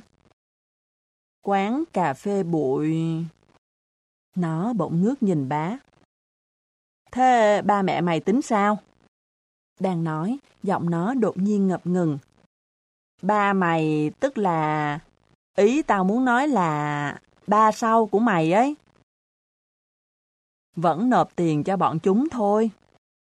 Không buồn để ý đến vẻ lúng túng của bạn, bá nhún vai đáp. Thế ba mày vẫn dành đem tiền đi hả? Ừ, lần này sốt ruột quá, mẹ tao đòi đi theo, nhưng ba tao dứt khoát không cho. Nhỏ hạnh thình lình lên tiếng, mắt nhìn chăm chăm vào mặt bá. Hôm qua, bạn còn ngăn không cho tuổi này tham gia vào chuyện thằng Triều. Sao bữa nay bạn lại đưa lá thư của bọn bắt cóc cho tuổi này đọc? Ừ, nhất là lời lẽ hăm dọa trong lá thư này còn cứng rắn hơn lá thư hôm trước nhiều. Tiểu Long phụ họa. Bá chớp chớp mắt.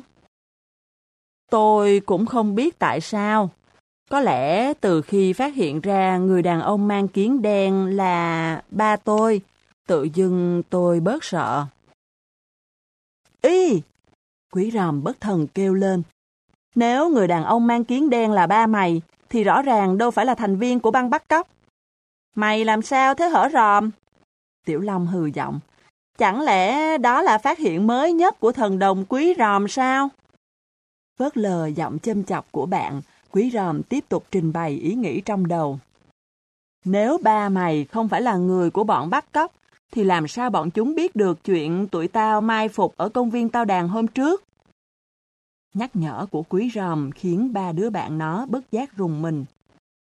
Tiểu Long nghe như có một làn gió lạnh thổi qua người, mặt lập tức méo đi. Ờ ha! Còn thằng bá thì ngẩn ra. Tao cũng không hiểu ra sao nữa. Hôm trước, bọn bắt cóc gửi thư kêu ba mẹ thằng bá đem tiền tới bỏ vào chiếc lưu bể trong công viên tao đàn để chuột thằng Triều về. Bọn quý ròm biết chuyện, bí mật mai phục quanh hiện trường.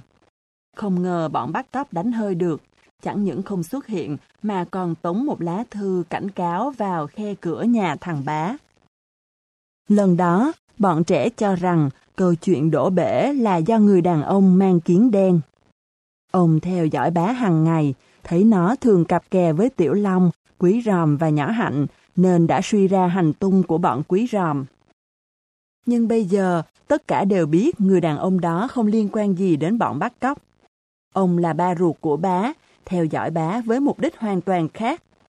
Vậy thì bằng cách nào bọn bắt cóc biết được kế hoạch theo dõi của bọn quý ròm vào ngày hôm đó? Quý ròm gõ ngón tay lên trán, lẩm bẩm. Lạ thật đấy. Bọn này đúng là đáng sợ. Tiểu Long vừa nói vừa ruồn vai. Nhỏ hạnh nhìn bá, vẽ trầm ngâm. Ngoài bạn ra, còn ai biết chuyện tuổi này mai phục ở công viên tao đàn không? Không. Bá lắc đầu. Ba mẹ bạn cũng không biết à? À, ba mẹ tôi thì biết. Bá liếm môi. Hôm đó tôi có về nói với ba mẹ tôi. Hai người la tôi quá trời. Ba tôi còn bắt tôi ngăn không cho các bạn mò đến công viên tao đàn. Nhưng hôm đó tôi đến nhà từng người mà chẳng gặp ai. Tráng nhỏ hạnh nhăn tít theo từng lời thằng bá kể. Nó đang cố sâu chuỗi lại những sự kiện đã xảy ra từ ngày thằng Triều mất tích.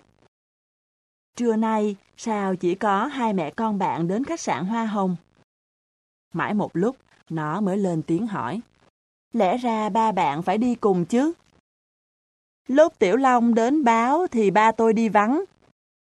Thế khi mẹ con bạn trở về thì ba bạn đã về nhà chưa? Về rồi. Nhỏ Hạnh nhìn xuống lá thư trên tay quý ròm. Vậy ai là người đã phát hiện ra lá thư này? Mẹ tôi. Quý ròm đột ngột thắc mắc. Hình như trước nay thư của bọn bắt cóc chỉ có mẹ mày phát hiện, còn ba mày thì không. Tiểu Long nhanh nhẩu hùa theo. Ờ, lạ lùng ghê ha. Bá chép miệng. Tại ba tao thường xuyên vắng nhà. Rồi nó hất đầu về phía hai đứa bạn đang băn khoăn dương mắt nhìn nó. Bộ hai đứa mày nghi ngờ mẹ tao à? Ờ, không, không. Quý ròm bối rối. Tao chỉ hỏi thế thôi. Tuy quý ròm lật đật phủ nhận, bá vẫn tỏ vẻ không hài lòng về thái độ ngờ vực của bạn. Nó khẽ nhún vai, mặt cau lại. tuổi mày đừng có vớ vẩn, mẹ tao đang lo phát ốm mấy ngày nay. Hạnh cũng nghĩ như bá. Nhỏ Hạnh lên tiếng phá tan sự căng thẳng. Không người mẹ nào lại bắt cóc chính con của mình. Thấy nhỏ Hạnh đứng về phe mình, mặt bá từ từ giãn ra. Nhưng mặt nó mới giãn một chút xíu đã dừng lại, vì nhỏ Hạnh đã tiếp tục lên tiếng. Nhưng dù sao trong chuyện này cũng có nhiều điểm rất đáng ngờ. Nó nhìn thẳng vào ánh mắt dò hỏi của bá. Hạnh vẫn chẳng giải thích được bằng cách nào bọn bắt cóc có thể biết được kế hoạch mai phục của tụi này. Nghe nhắc đến chuyện đó, bá lập tức sụi lơ. Ừ, khó hiểu thiệt. Nhỏ Hạnh đưa tay rờ rẫm gọng kính trên sống mũi và chậm chạp hít vào một hơi dài. Trong điệu bộ của nó, cứ như thể nó sắp sửa quyết định một điều gì hệ trọng lắm. Hai đứa bạn thân của nó là Quý Ròm và Tiểu Long, tất nhiên nhận ra ngay điều đó. Ngay thằng bá cũng cảm thấy điều khác lạ, nên nó dè dặt hỏi. Bộ Hạnh phát hiện ra manh mối gì hả? Nhỏ Hạnh trả lời bá bằng cách trang nghiêm hỏi lại. Hôm trước, có phải mẹ bạn dặn nếu có ai hỏi tới thằng Triều thì bảo là nó đang ở nhà cô Tám của bạn không? Ừ. Bá gật đầu, chẳng hiểu tại sao nhỏ bạn mình lại nhắc tới chuyện đó. Như để làm cho đầu óc thằng bá rối bời hơn nữa, nhỏ hạnh lại hỏi. Thế ngoài cô Tám ra, nhà bạn còn bà con nào ở gần đây không? Bá nghĩ ngợi một lúc rồi lắc đầu. Không, Hôm trước bạn bảo nhà cô tám bạn ở Bến Tre phải không? Ừ, cô tôi ở mỏ cày. Nhỏ Hạnh thình lình nói. Vậy sáng mai tụi mình đi mỏ cày. Lời tuyên bố bất ngờ của nhỏ Hạnh làm ba đứa bạn nó chới với. Tiểu Long há hốc miệng. Sáng mai. Ừ, nhỏ Hạnh thản nhiên. Ngày mai là Chủ nhật, tụi mình có thể đi và về trong ngày. Nhưng tại sao lại kéo nhau xuống đó? Bá kêu lên. Chuyện gửi thằng Triều về nhà cô Tám là mẹ tôi bịa ra để hàng xóm khỏi tò mò thóc mắt, chứ có phải là thật đâu. Cứ nghe theo lời hạnh đi. Quý ròm đập tay lên vai bá. Chuyện đời lắm bất ngờ, làm sao tụi mình lường hết được? Bá không đáp lời quý ròm mà quay sang nhỏ Hạnh, giọng bất bình. Ngay cả Hạnh cũng nghi ngờ mẹ tôi sao? Hạnh đã nói rồi, Hạnh không nghi ngờ gì mẹ bạn. Thế sao? Nhỏ Hạnh cắt ngang thắc mắc của bá. Thì ngày mai tụi mình cứ xuống nhà cô của bạn đi đã. Nếu tụi mình tìm thấy thằng Triều, nó sẽ cho tụi mình biết tại sao nó lại ở đó. Nếu không tìm thấy, coi như tụi mình đi chơi cuối tuần, có sao đâu. Bá nhằn nhỏ. Thế còn vụ quán cà phê buổi tối mai? Quý ròm nheo nheo mắt. Đem tiền đi nộp là chuyện của ba mày chứ đâu phải của mày. Hơn nữa, lúc đó tụi mình đã về tới thành phố rồi. Trước khi bá ra về, nhỏ hạnh nghiêm nghị dặn. Chuyện tụi mình đi mỏ cày, bá phải tuyệt đối giữ kín, không để cho ai biết đấy nhé. Bá gật đầu, và sáng hôm sau khi gặp nhau ở bến xe miền Tây, không đợi ai hỏi, nó đã cười hì hì, khoe. Mẹ tôi hỏi đi đâu mà trưa không về, tôi bảo đi ôm tập ở nhà mấy bạn. Mẹ tôi không vặn vẹo gì, còn dúi vào tay tôi 50 ngàn nữa. Lúc này, bọn quý ròm đã hoàn toàn yên tâm. Cả bọn lục tục leo lên xe đò. Chạy hơn một tiếng đồng hồ, xe đến Mỹ Tho. Sau khi chen chút qua phà rạch miễu, bọn trẻ đặt chân lên đất Bến Tre, huyện Châu Thành. Lại đón xe đi thêm một chặng. Khi cả bọn qua khỏi phà hàm luôn, bá hào hứng. Bây giờ đi thẳng một lèo là tới. Bá vừa nói vừa cười, và ngạc nhiên thấy tụi bạn không đứa nào cười theo nó. Bá thụi vào hông quý ròm. Tụi mày làm sao thế? Quý ròm liếm môi. Tao hồi hộp quá. Quý ròm làm bá hơi lo lo, nhưng nó cố nhe răng cười. Có gì đâu mà hồi hộp. Nó hùa tay. Tao dám cá với tụi mày là thằng Triều không có ở nhà cô tao. Chắc chắn em tao lúc này đang ở thành phố, chỗ bọn bắt cóc. Bá nói tiếp với giọng như để trấn an mình. Và tối nay, nó sẽ có mặt ở nhà sau khi ba tao đem tiền đến quán cà phê bụi. Mặc cho bá thao thao, bọn quý ròm chẳng hó hé tiếng nào. Sự im lặng của tụi bạn làm bá đâm bực. Có cảm giác tụi này chẳng thèm đếm xỉa gì đến những điều mình nói. Bá hất đầu về phía quý ròm. Sao? Mày dám cá với tao không? Quý ròm lắc đầu. Không. Bá xoáy mắt vào mặt Tiểu Long. Còn mày? Tao cũng không. Tiểu Long rùn vai. Thế Hạnh thì sao? Nhỏ Hạnh trả lời bá bằng một câu chẳng ăn nhập gì đến sự thách thức của nó. Xe tới rồi kìa. Thái độ của tụi bạn làm thằng bá buồn bực quá. Có vẻ như chẳng đứa nào tin nó. Nhưng khi nó rủ đánh cá thì chẳng đứa nào nhận lời. Được rồi, hãy đợi đấy.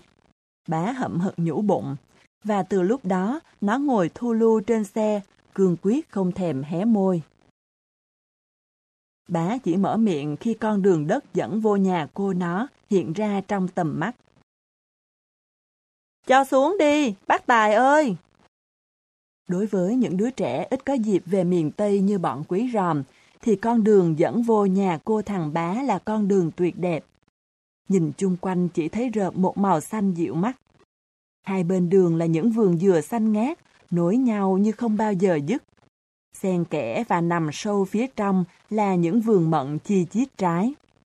Dọc hai bên lối đi, những lạnh nước phẳng lặng nổi bập bềnh những chiếc xuồng ba lá, khiến khung cảnh trông thật nên thơ, thanh bình. Lòng dạt dào cảm xúc, quý ròm định lên tiếng khen ngợi. Nhưng nó chưa kịp mở miệng, thì cái khung cảnh yên tĩnh đó đột ngột bị phá tan bởi một tiếng reo tở mở. À, anh bá, anh xuống đưa em về hả? Cả bọn giật mình ngoảnh về phía tiếng reo. Đập vào mắt tụi nó là một chiếc xuồng nhỏ đang bơi dọc theo lạnh nước. Trên xuồng có ba thằng nhóc, đứa ngồi đằng trước và đứa ngồi đằng sau đang vùng mái dầm khoát nước. Còn đứa ngồi ở giữa lúc này đang nhấp nhổm đứng lên làm chiếc xuồng trao qua trao lại, khiến nó phải lật đật ngồi xuống. Không cần nói, bọn quý ròm biết ngay cái thằng nhóc không ngừng cựa quậy đó là thằng Triều chứ không ai khác. Ủa, Triều, em ở đây thật hả? Bá dán mắt vào mặt em nó, giọng mừng rỡ và lẫn sửng sốt. Sao anh hỏi kỳ vậy? Tới lượt thằng Triều ngẩn tò te. Ba kêu cô Tám dẫn em xuống đây mà. Ba kêu. Mắt thằng bá trợn ngược. Dạ, ba bảo lúc này thành phố nhiều bụi bặm quá. Em lại mắc chứng viêm mũi, nên ba bảo em xuống ở chơi nhà cô Tám vài hôm cho đỡ khục khịch. Bá bất giác ngoảnh nhìn bọn quý ròm. Ánh mắt nó cho biết nó đang hoang mang tột độ. Nhìn bộ tịch của bá, nhỏ hạnh sợ thằng này sẽ thốt lên những điều bất lợi. Bèn vội vã quay sang thằng Triều, cười nói. Em đừng nghe anh bá nói đùa. Ba mẹ em kêu ảnh xuống đón em về đi học đó. Lúc này chiếc xuồng con đã đủng đỉnh cập sát đường đi. Thằng Triều nhanh nhẹn nhảy lên bờ cỏ, một tay cầm lũng lẳng sâu cá lóc, một tay đập lên vai anh nó. Anh định đóng kịch lừa em hả? Bá xoa đầu thằng em, ấp úng. Ờ, đùa tí cho vui mà. Nó nhìn theo hai thằng nhóc đang bơi xuồng đi tuốt đằng xa. Mấy đứa nào vậy? Bạn em đó, tụi nó ở trong xóm. Thằng Triều đáp, rồi nó dơ sâu cá lên khoe. Sáng nay tụi nó dẫn em vô trong đìa tác cá, vui ghê. Triều đưa cặp mắt vui vẻ nhìn bọn quý ròm. Bạn anh hả? Ừ, bạn học tao đó. Bá nhoảng miệng cười. Mày đi chơi có mấy ngày mà ba mẹ phải cử cả đoàn xuống đón mày. Sướng không?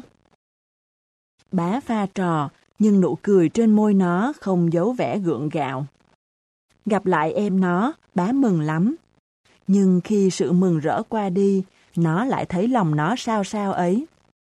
Bây giờ thì nó biết là nhỏ Hạnh đã đoán đúng, mặc dù nhỏ bạn nó không nêu đích danh thủ phạm là ai.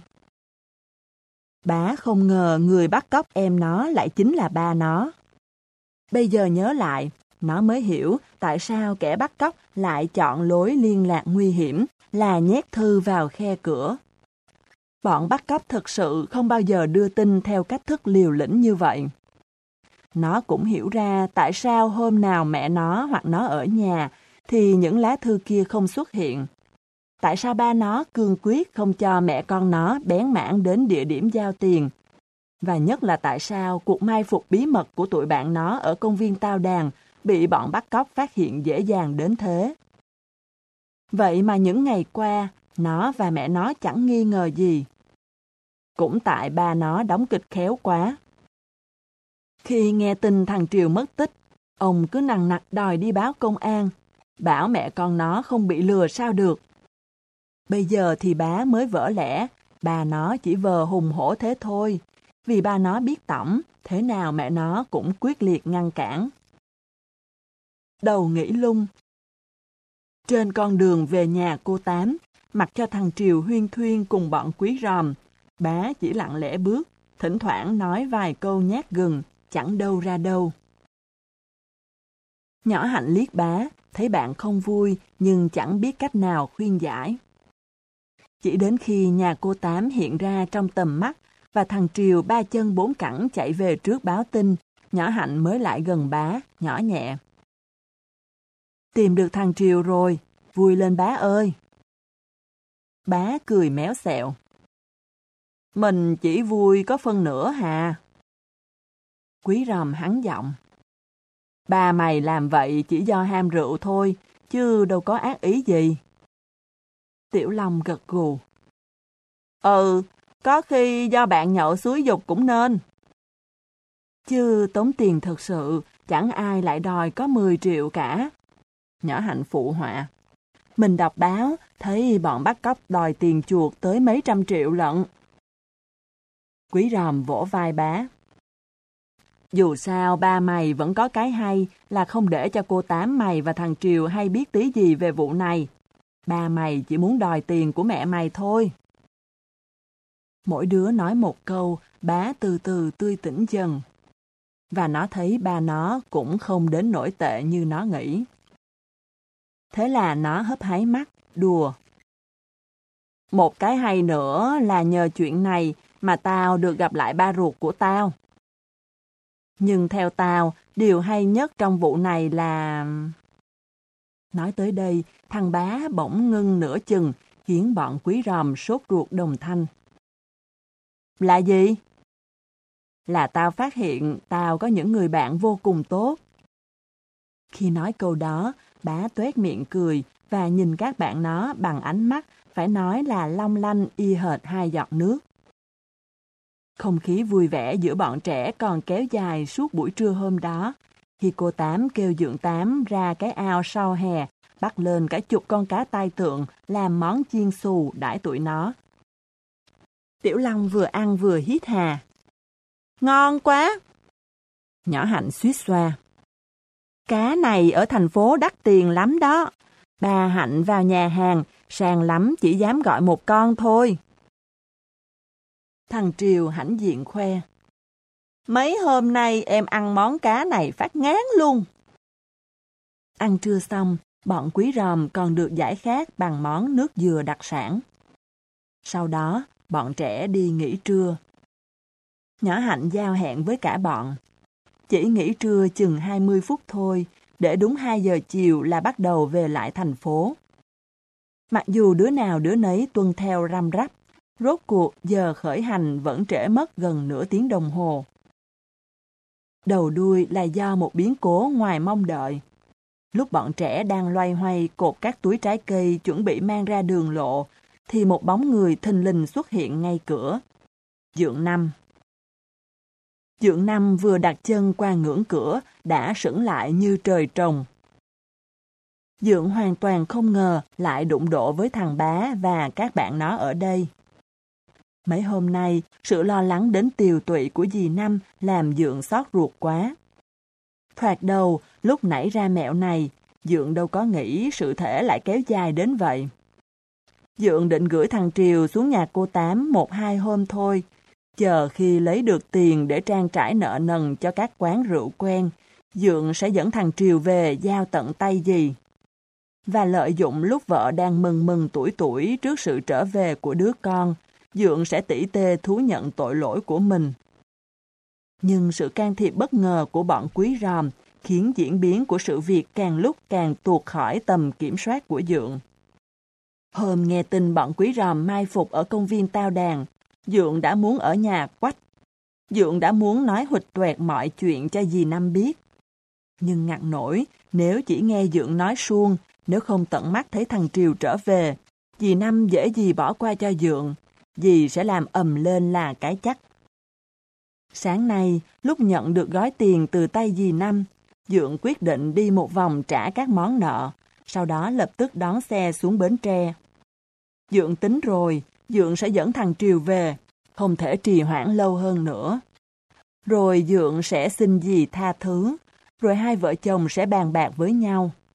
Thằng Triều sẽ không biết gì, y như chuyện Dượng gửi nó xuống nhà cô Tám, là chuyện gì Dượng đã thống nhất từ trước. Thằng bá cũng thế, nghĩa là cũng sẽ không biết gì. Dượng sẽ bảo nó đó là trò đùa do Dượng bày ra với sự phụ họa của dì. Dọc đường đi, ngồi trên xe đò, Dượng tỉ mỉ sắp xếp mọi thứ trong đầu. Và Dượng sung sướng khi thấy không có một kẻ hở nào trong kế hoạch hoàn hảo của Dượng. Dượng phục tài mình quá. Thế mà vừa đến nơi, chỉ mới đặt chân qua ngưỡng cửa, mọi sắp xếp của Dượng bỗng chốc sụp đổ tan tành. Dượng há hốc miệng, nhẫn muốn thụt lui lại, nhưng chân Dượng đã cứng đơ. Và cũng bởi ngay lúc đó, bọn trẻ đã nhìn thấy Dượng. Thằng Triều chạy ào ra, choàng tay ôm lấy ba nó. Ba! Cô Tám mỉm cười. Anh cẩn thận gớm, đã sai bọn trẻ xuống đón thằng Triều về mà vẫn chưa yên tâm sao? Trong khi quý ròm, Tiểu Long và Nhỏ Hạnh nháy nhau quay mặt đi chỗ khác, thì thằng bá tủm tỉm. Tính bà con xưa nay vẫn cẩn thận vậy đó cô. Thằng quỷ con làm dượng năm nhột nhạt quá. Nhưng dượng không biết làm gì hơn là cười gượng gạo. Ờ, ờ, tôi cũng muốn sẵn dịp này ghé thăm cô dượng. Cô Tám lại cười nói. Thằng nhỏ đi mấy ngày, chắc là anh chị nhớ nó lắm. Ờ, nhớ chứ. Trượng Năm trả lời mà mặt đỏ rần. Thằng bá ác nhơn lại cười khì, chêm vô. Ba con nhớ sơ sơ thôi, mẹ con mới nhớ dữ. Từ đó cho tới lúc dắt thằng Triều quay trở ra đường đón xe, Dượng Năm như người ngồi trên đống lửa. Dượng vừa mắc cỡ vừa lo lắng trăm bề, bụng dạ cứ thấp tha thấp thỏm. Đã vậy, thằng con trời đánh của Dượng cứ luôn miệng cười hì hì. Không có chuyện gì đáng cười cũng nhe răng khỉ ra cười, khiến Dượng càng thon thót. Dượng nhíu mày suy tính. Đợi lúc lên xe, mình dành chỗ ngồi cạnh nó, rồi kiếm cách nói chuyện phải trái với nó mới được. Sở dĩ Dượng Năm phải cực lòng sắp xếp cái kế hoạch cỏn con đó, bởi Dượng không biết một khi đã tuét miệng ra cười như vậy, thằng bá đã thông cảm cho Dượng và quyết định quên đi câu chuyện đáng quên đó từ lúc nãy rồi. 2001 Thư viện sách nói hướng dương dành cho người mù thực hiện.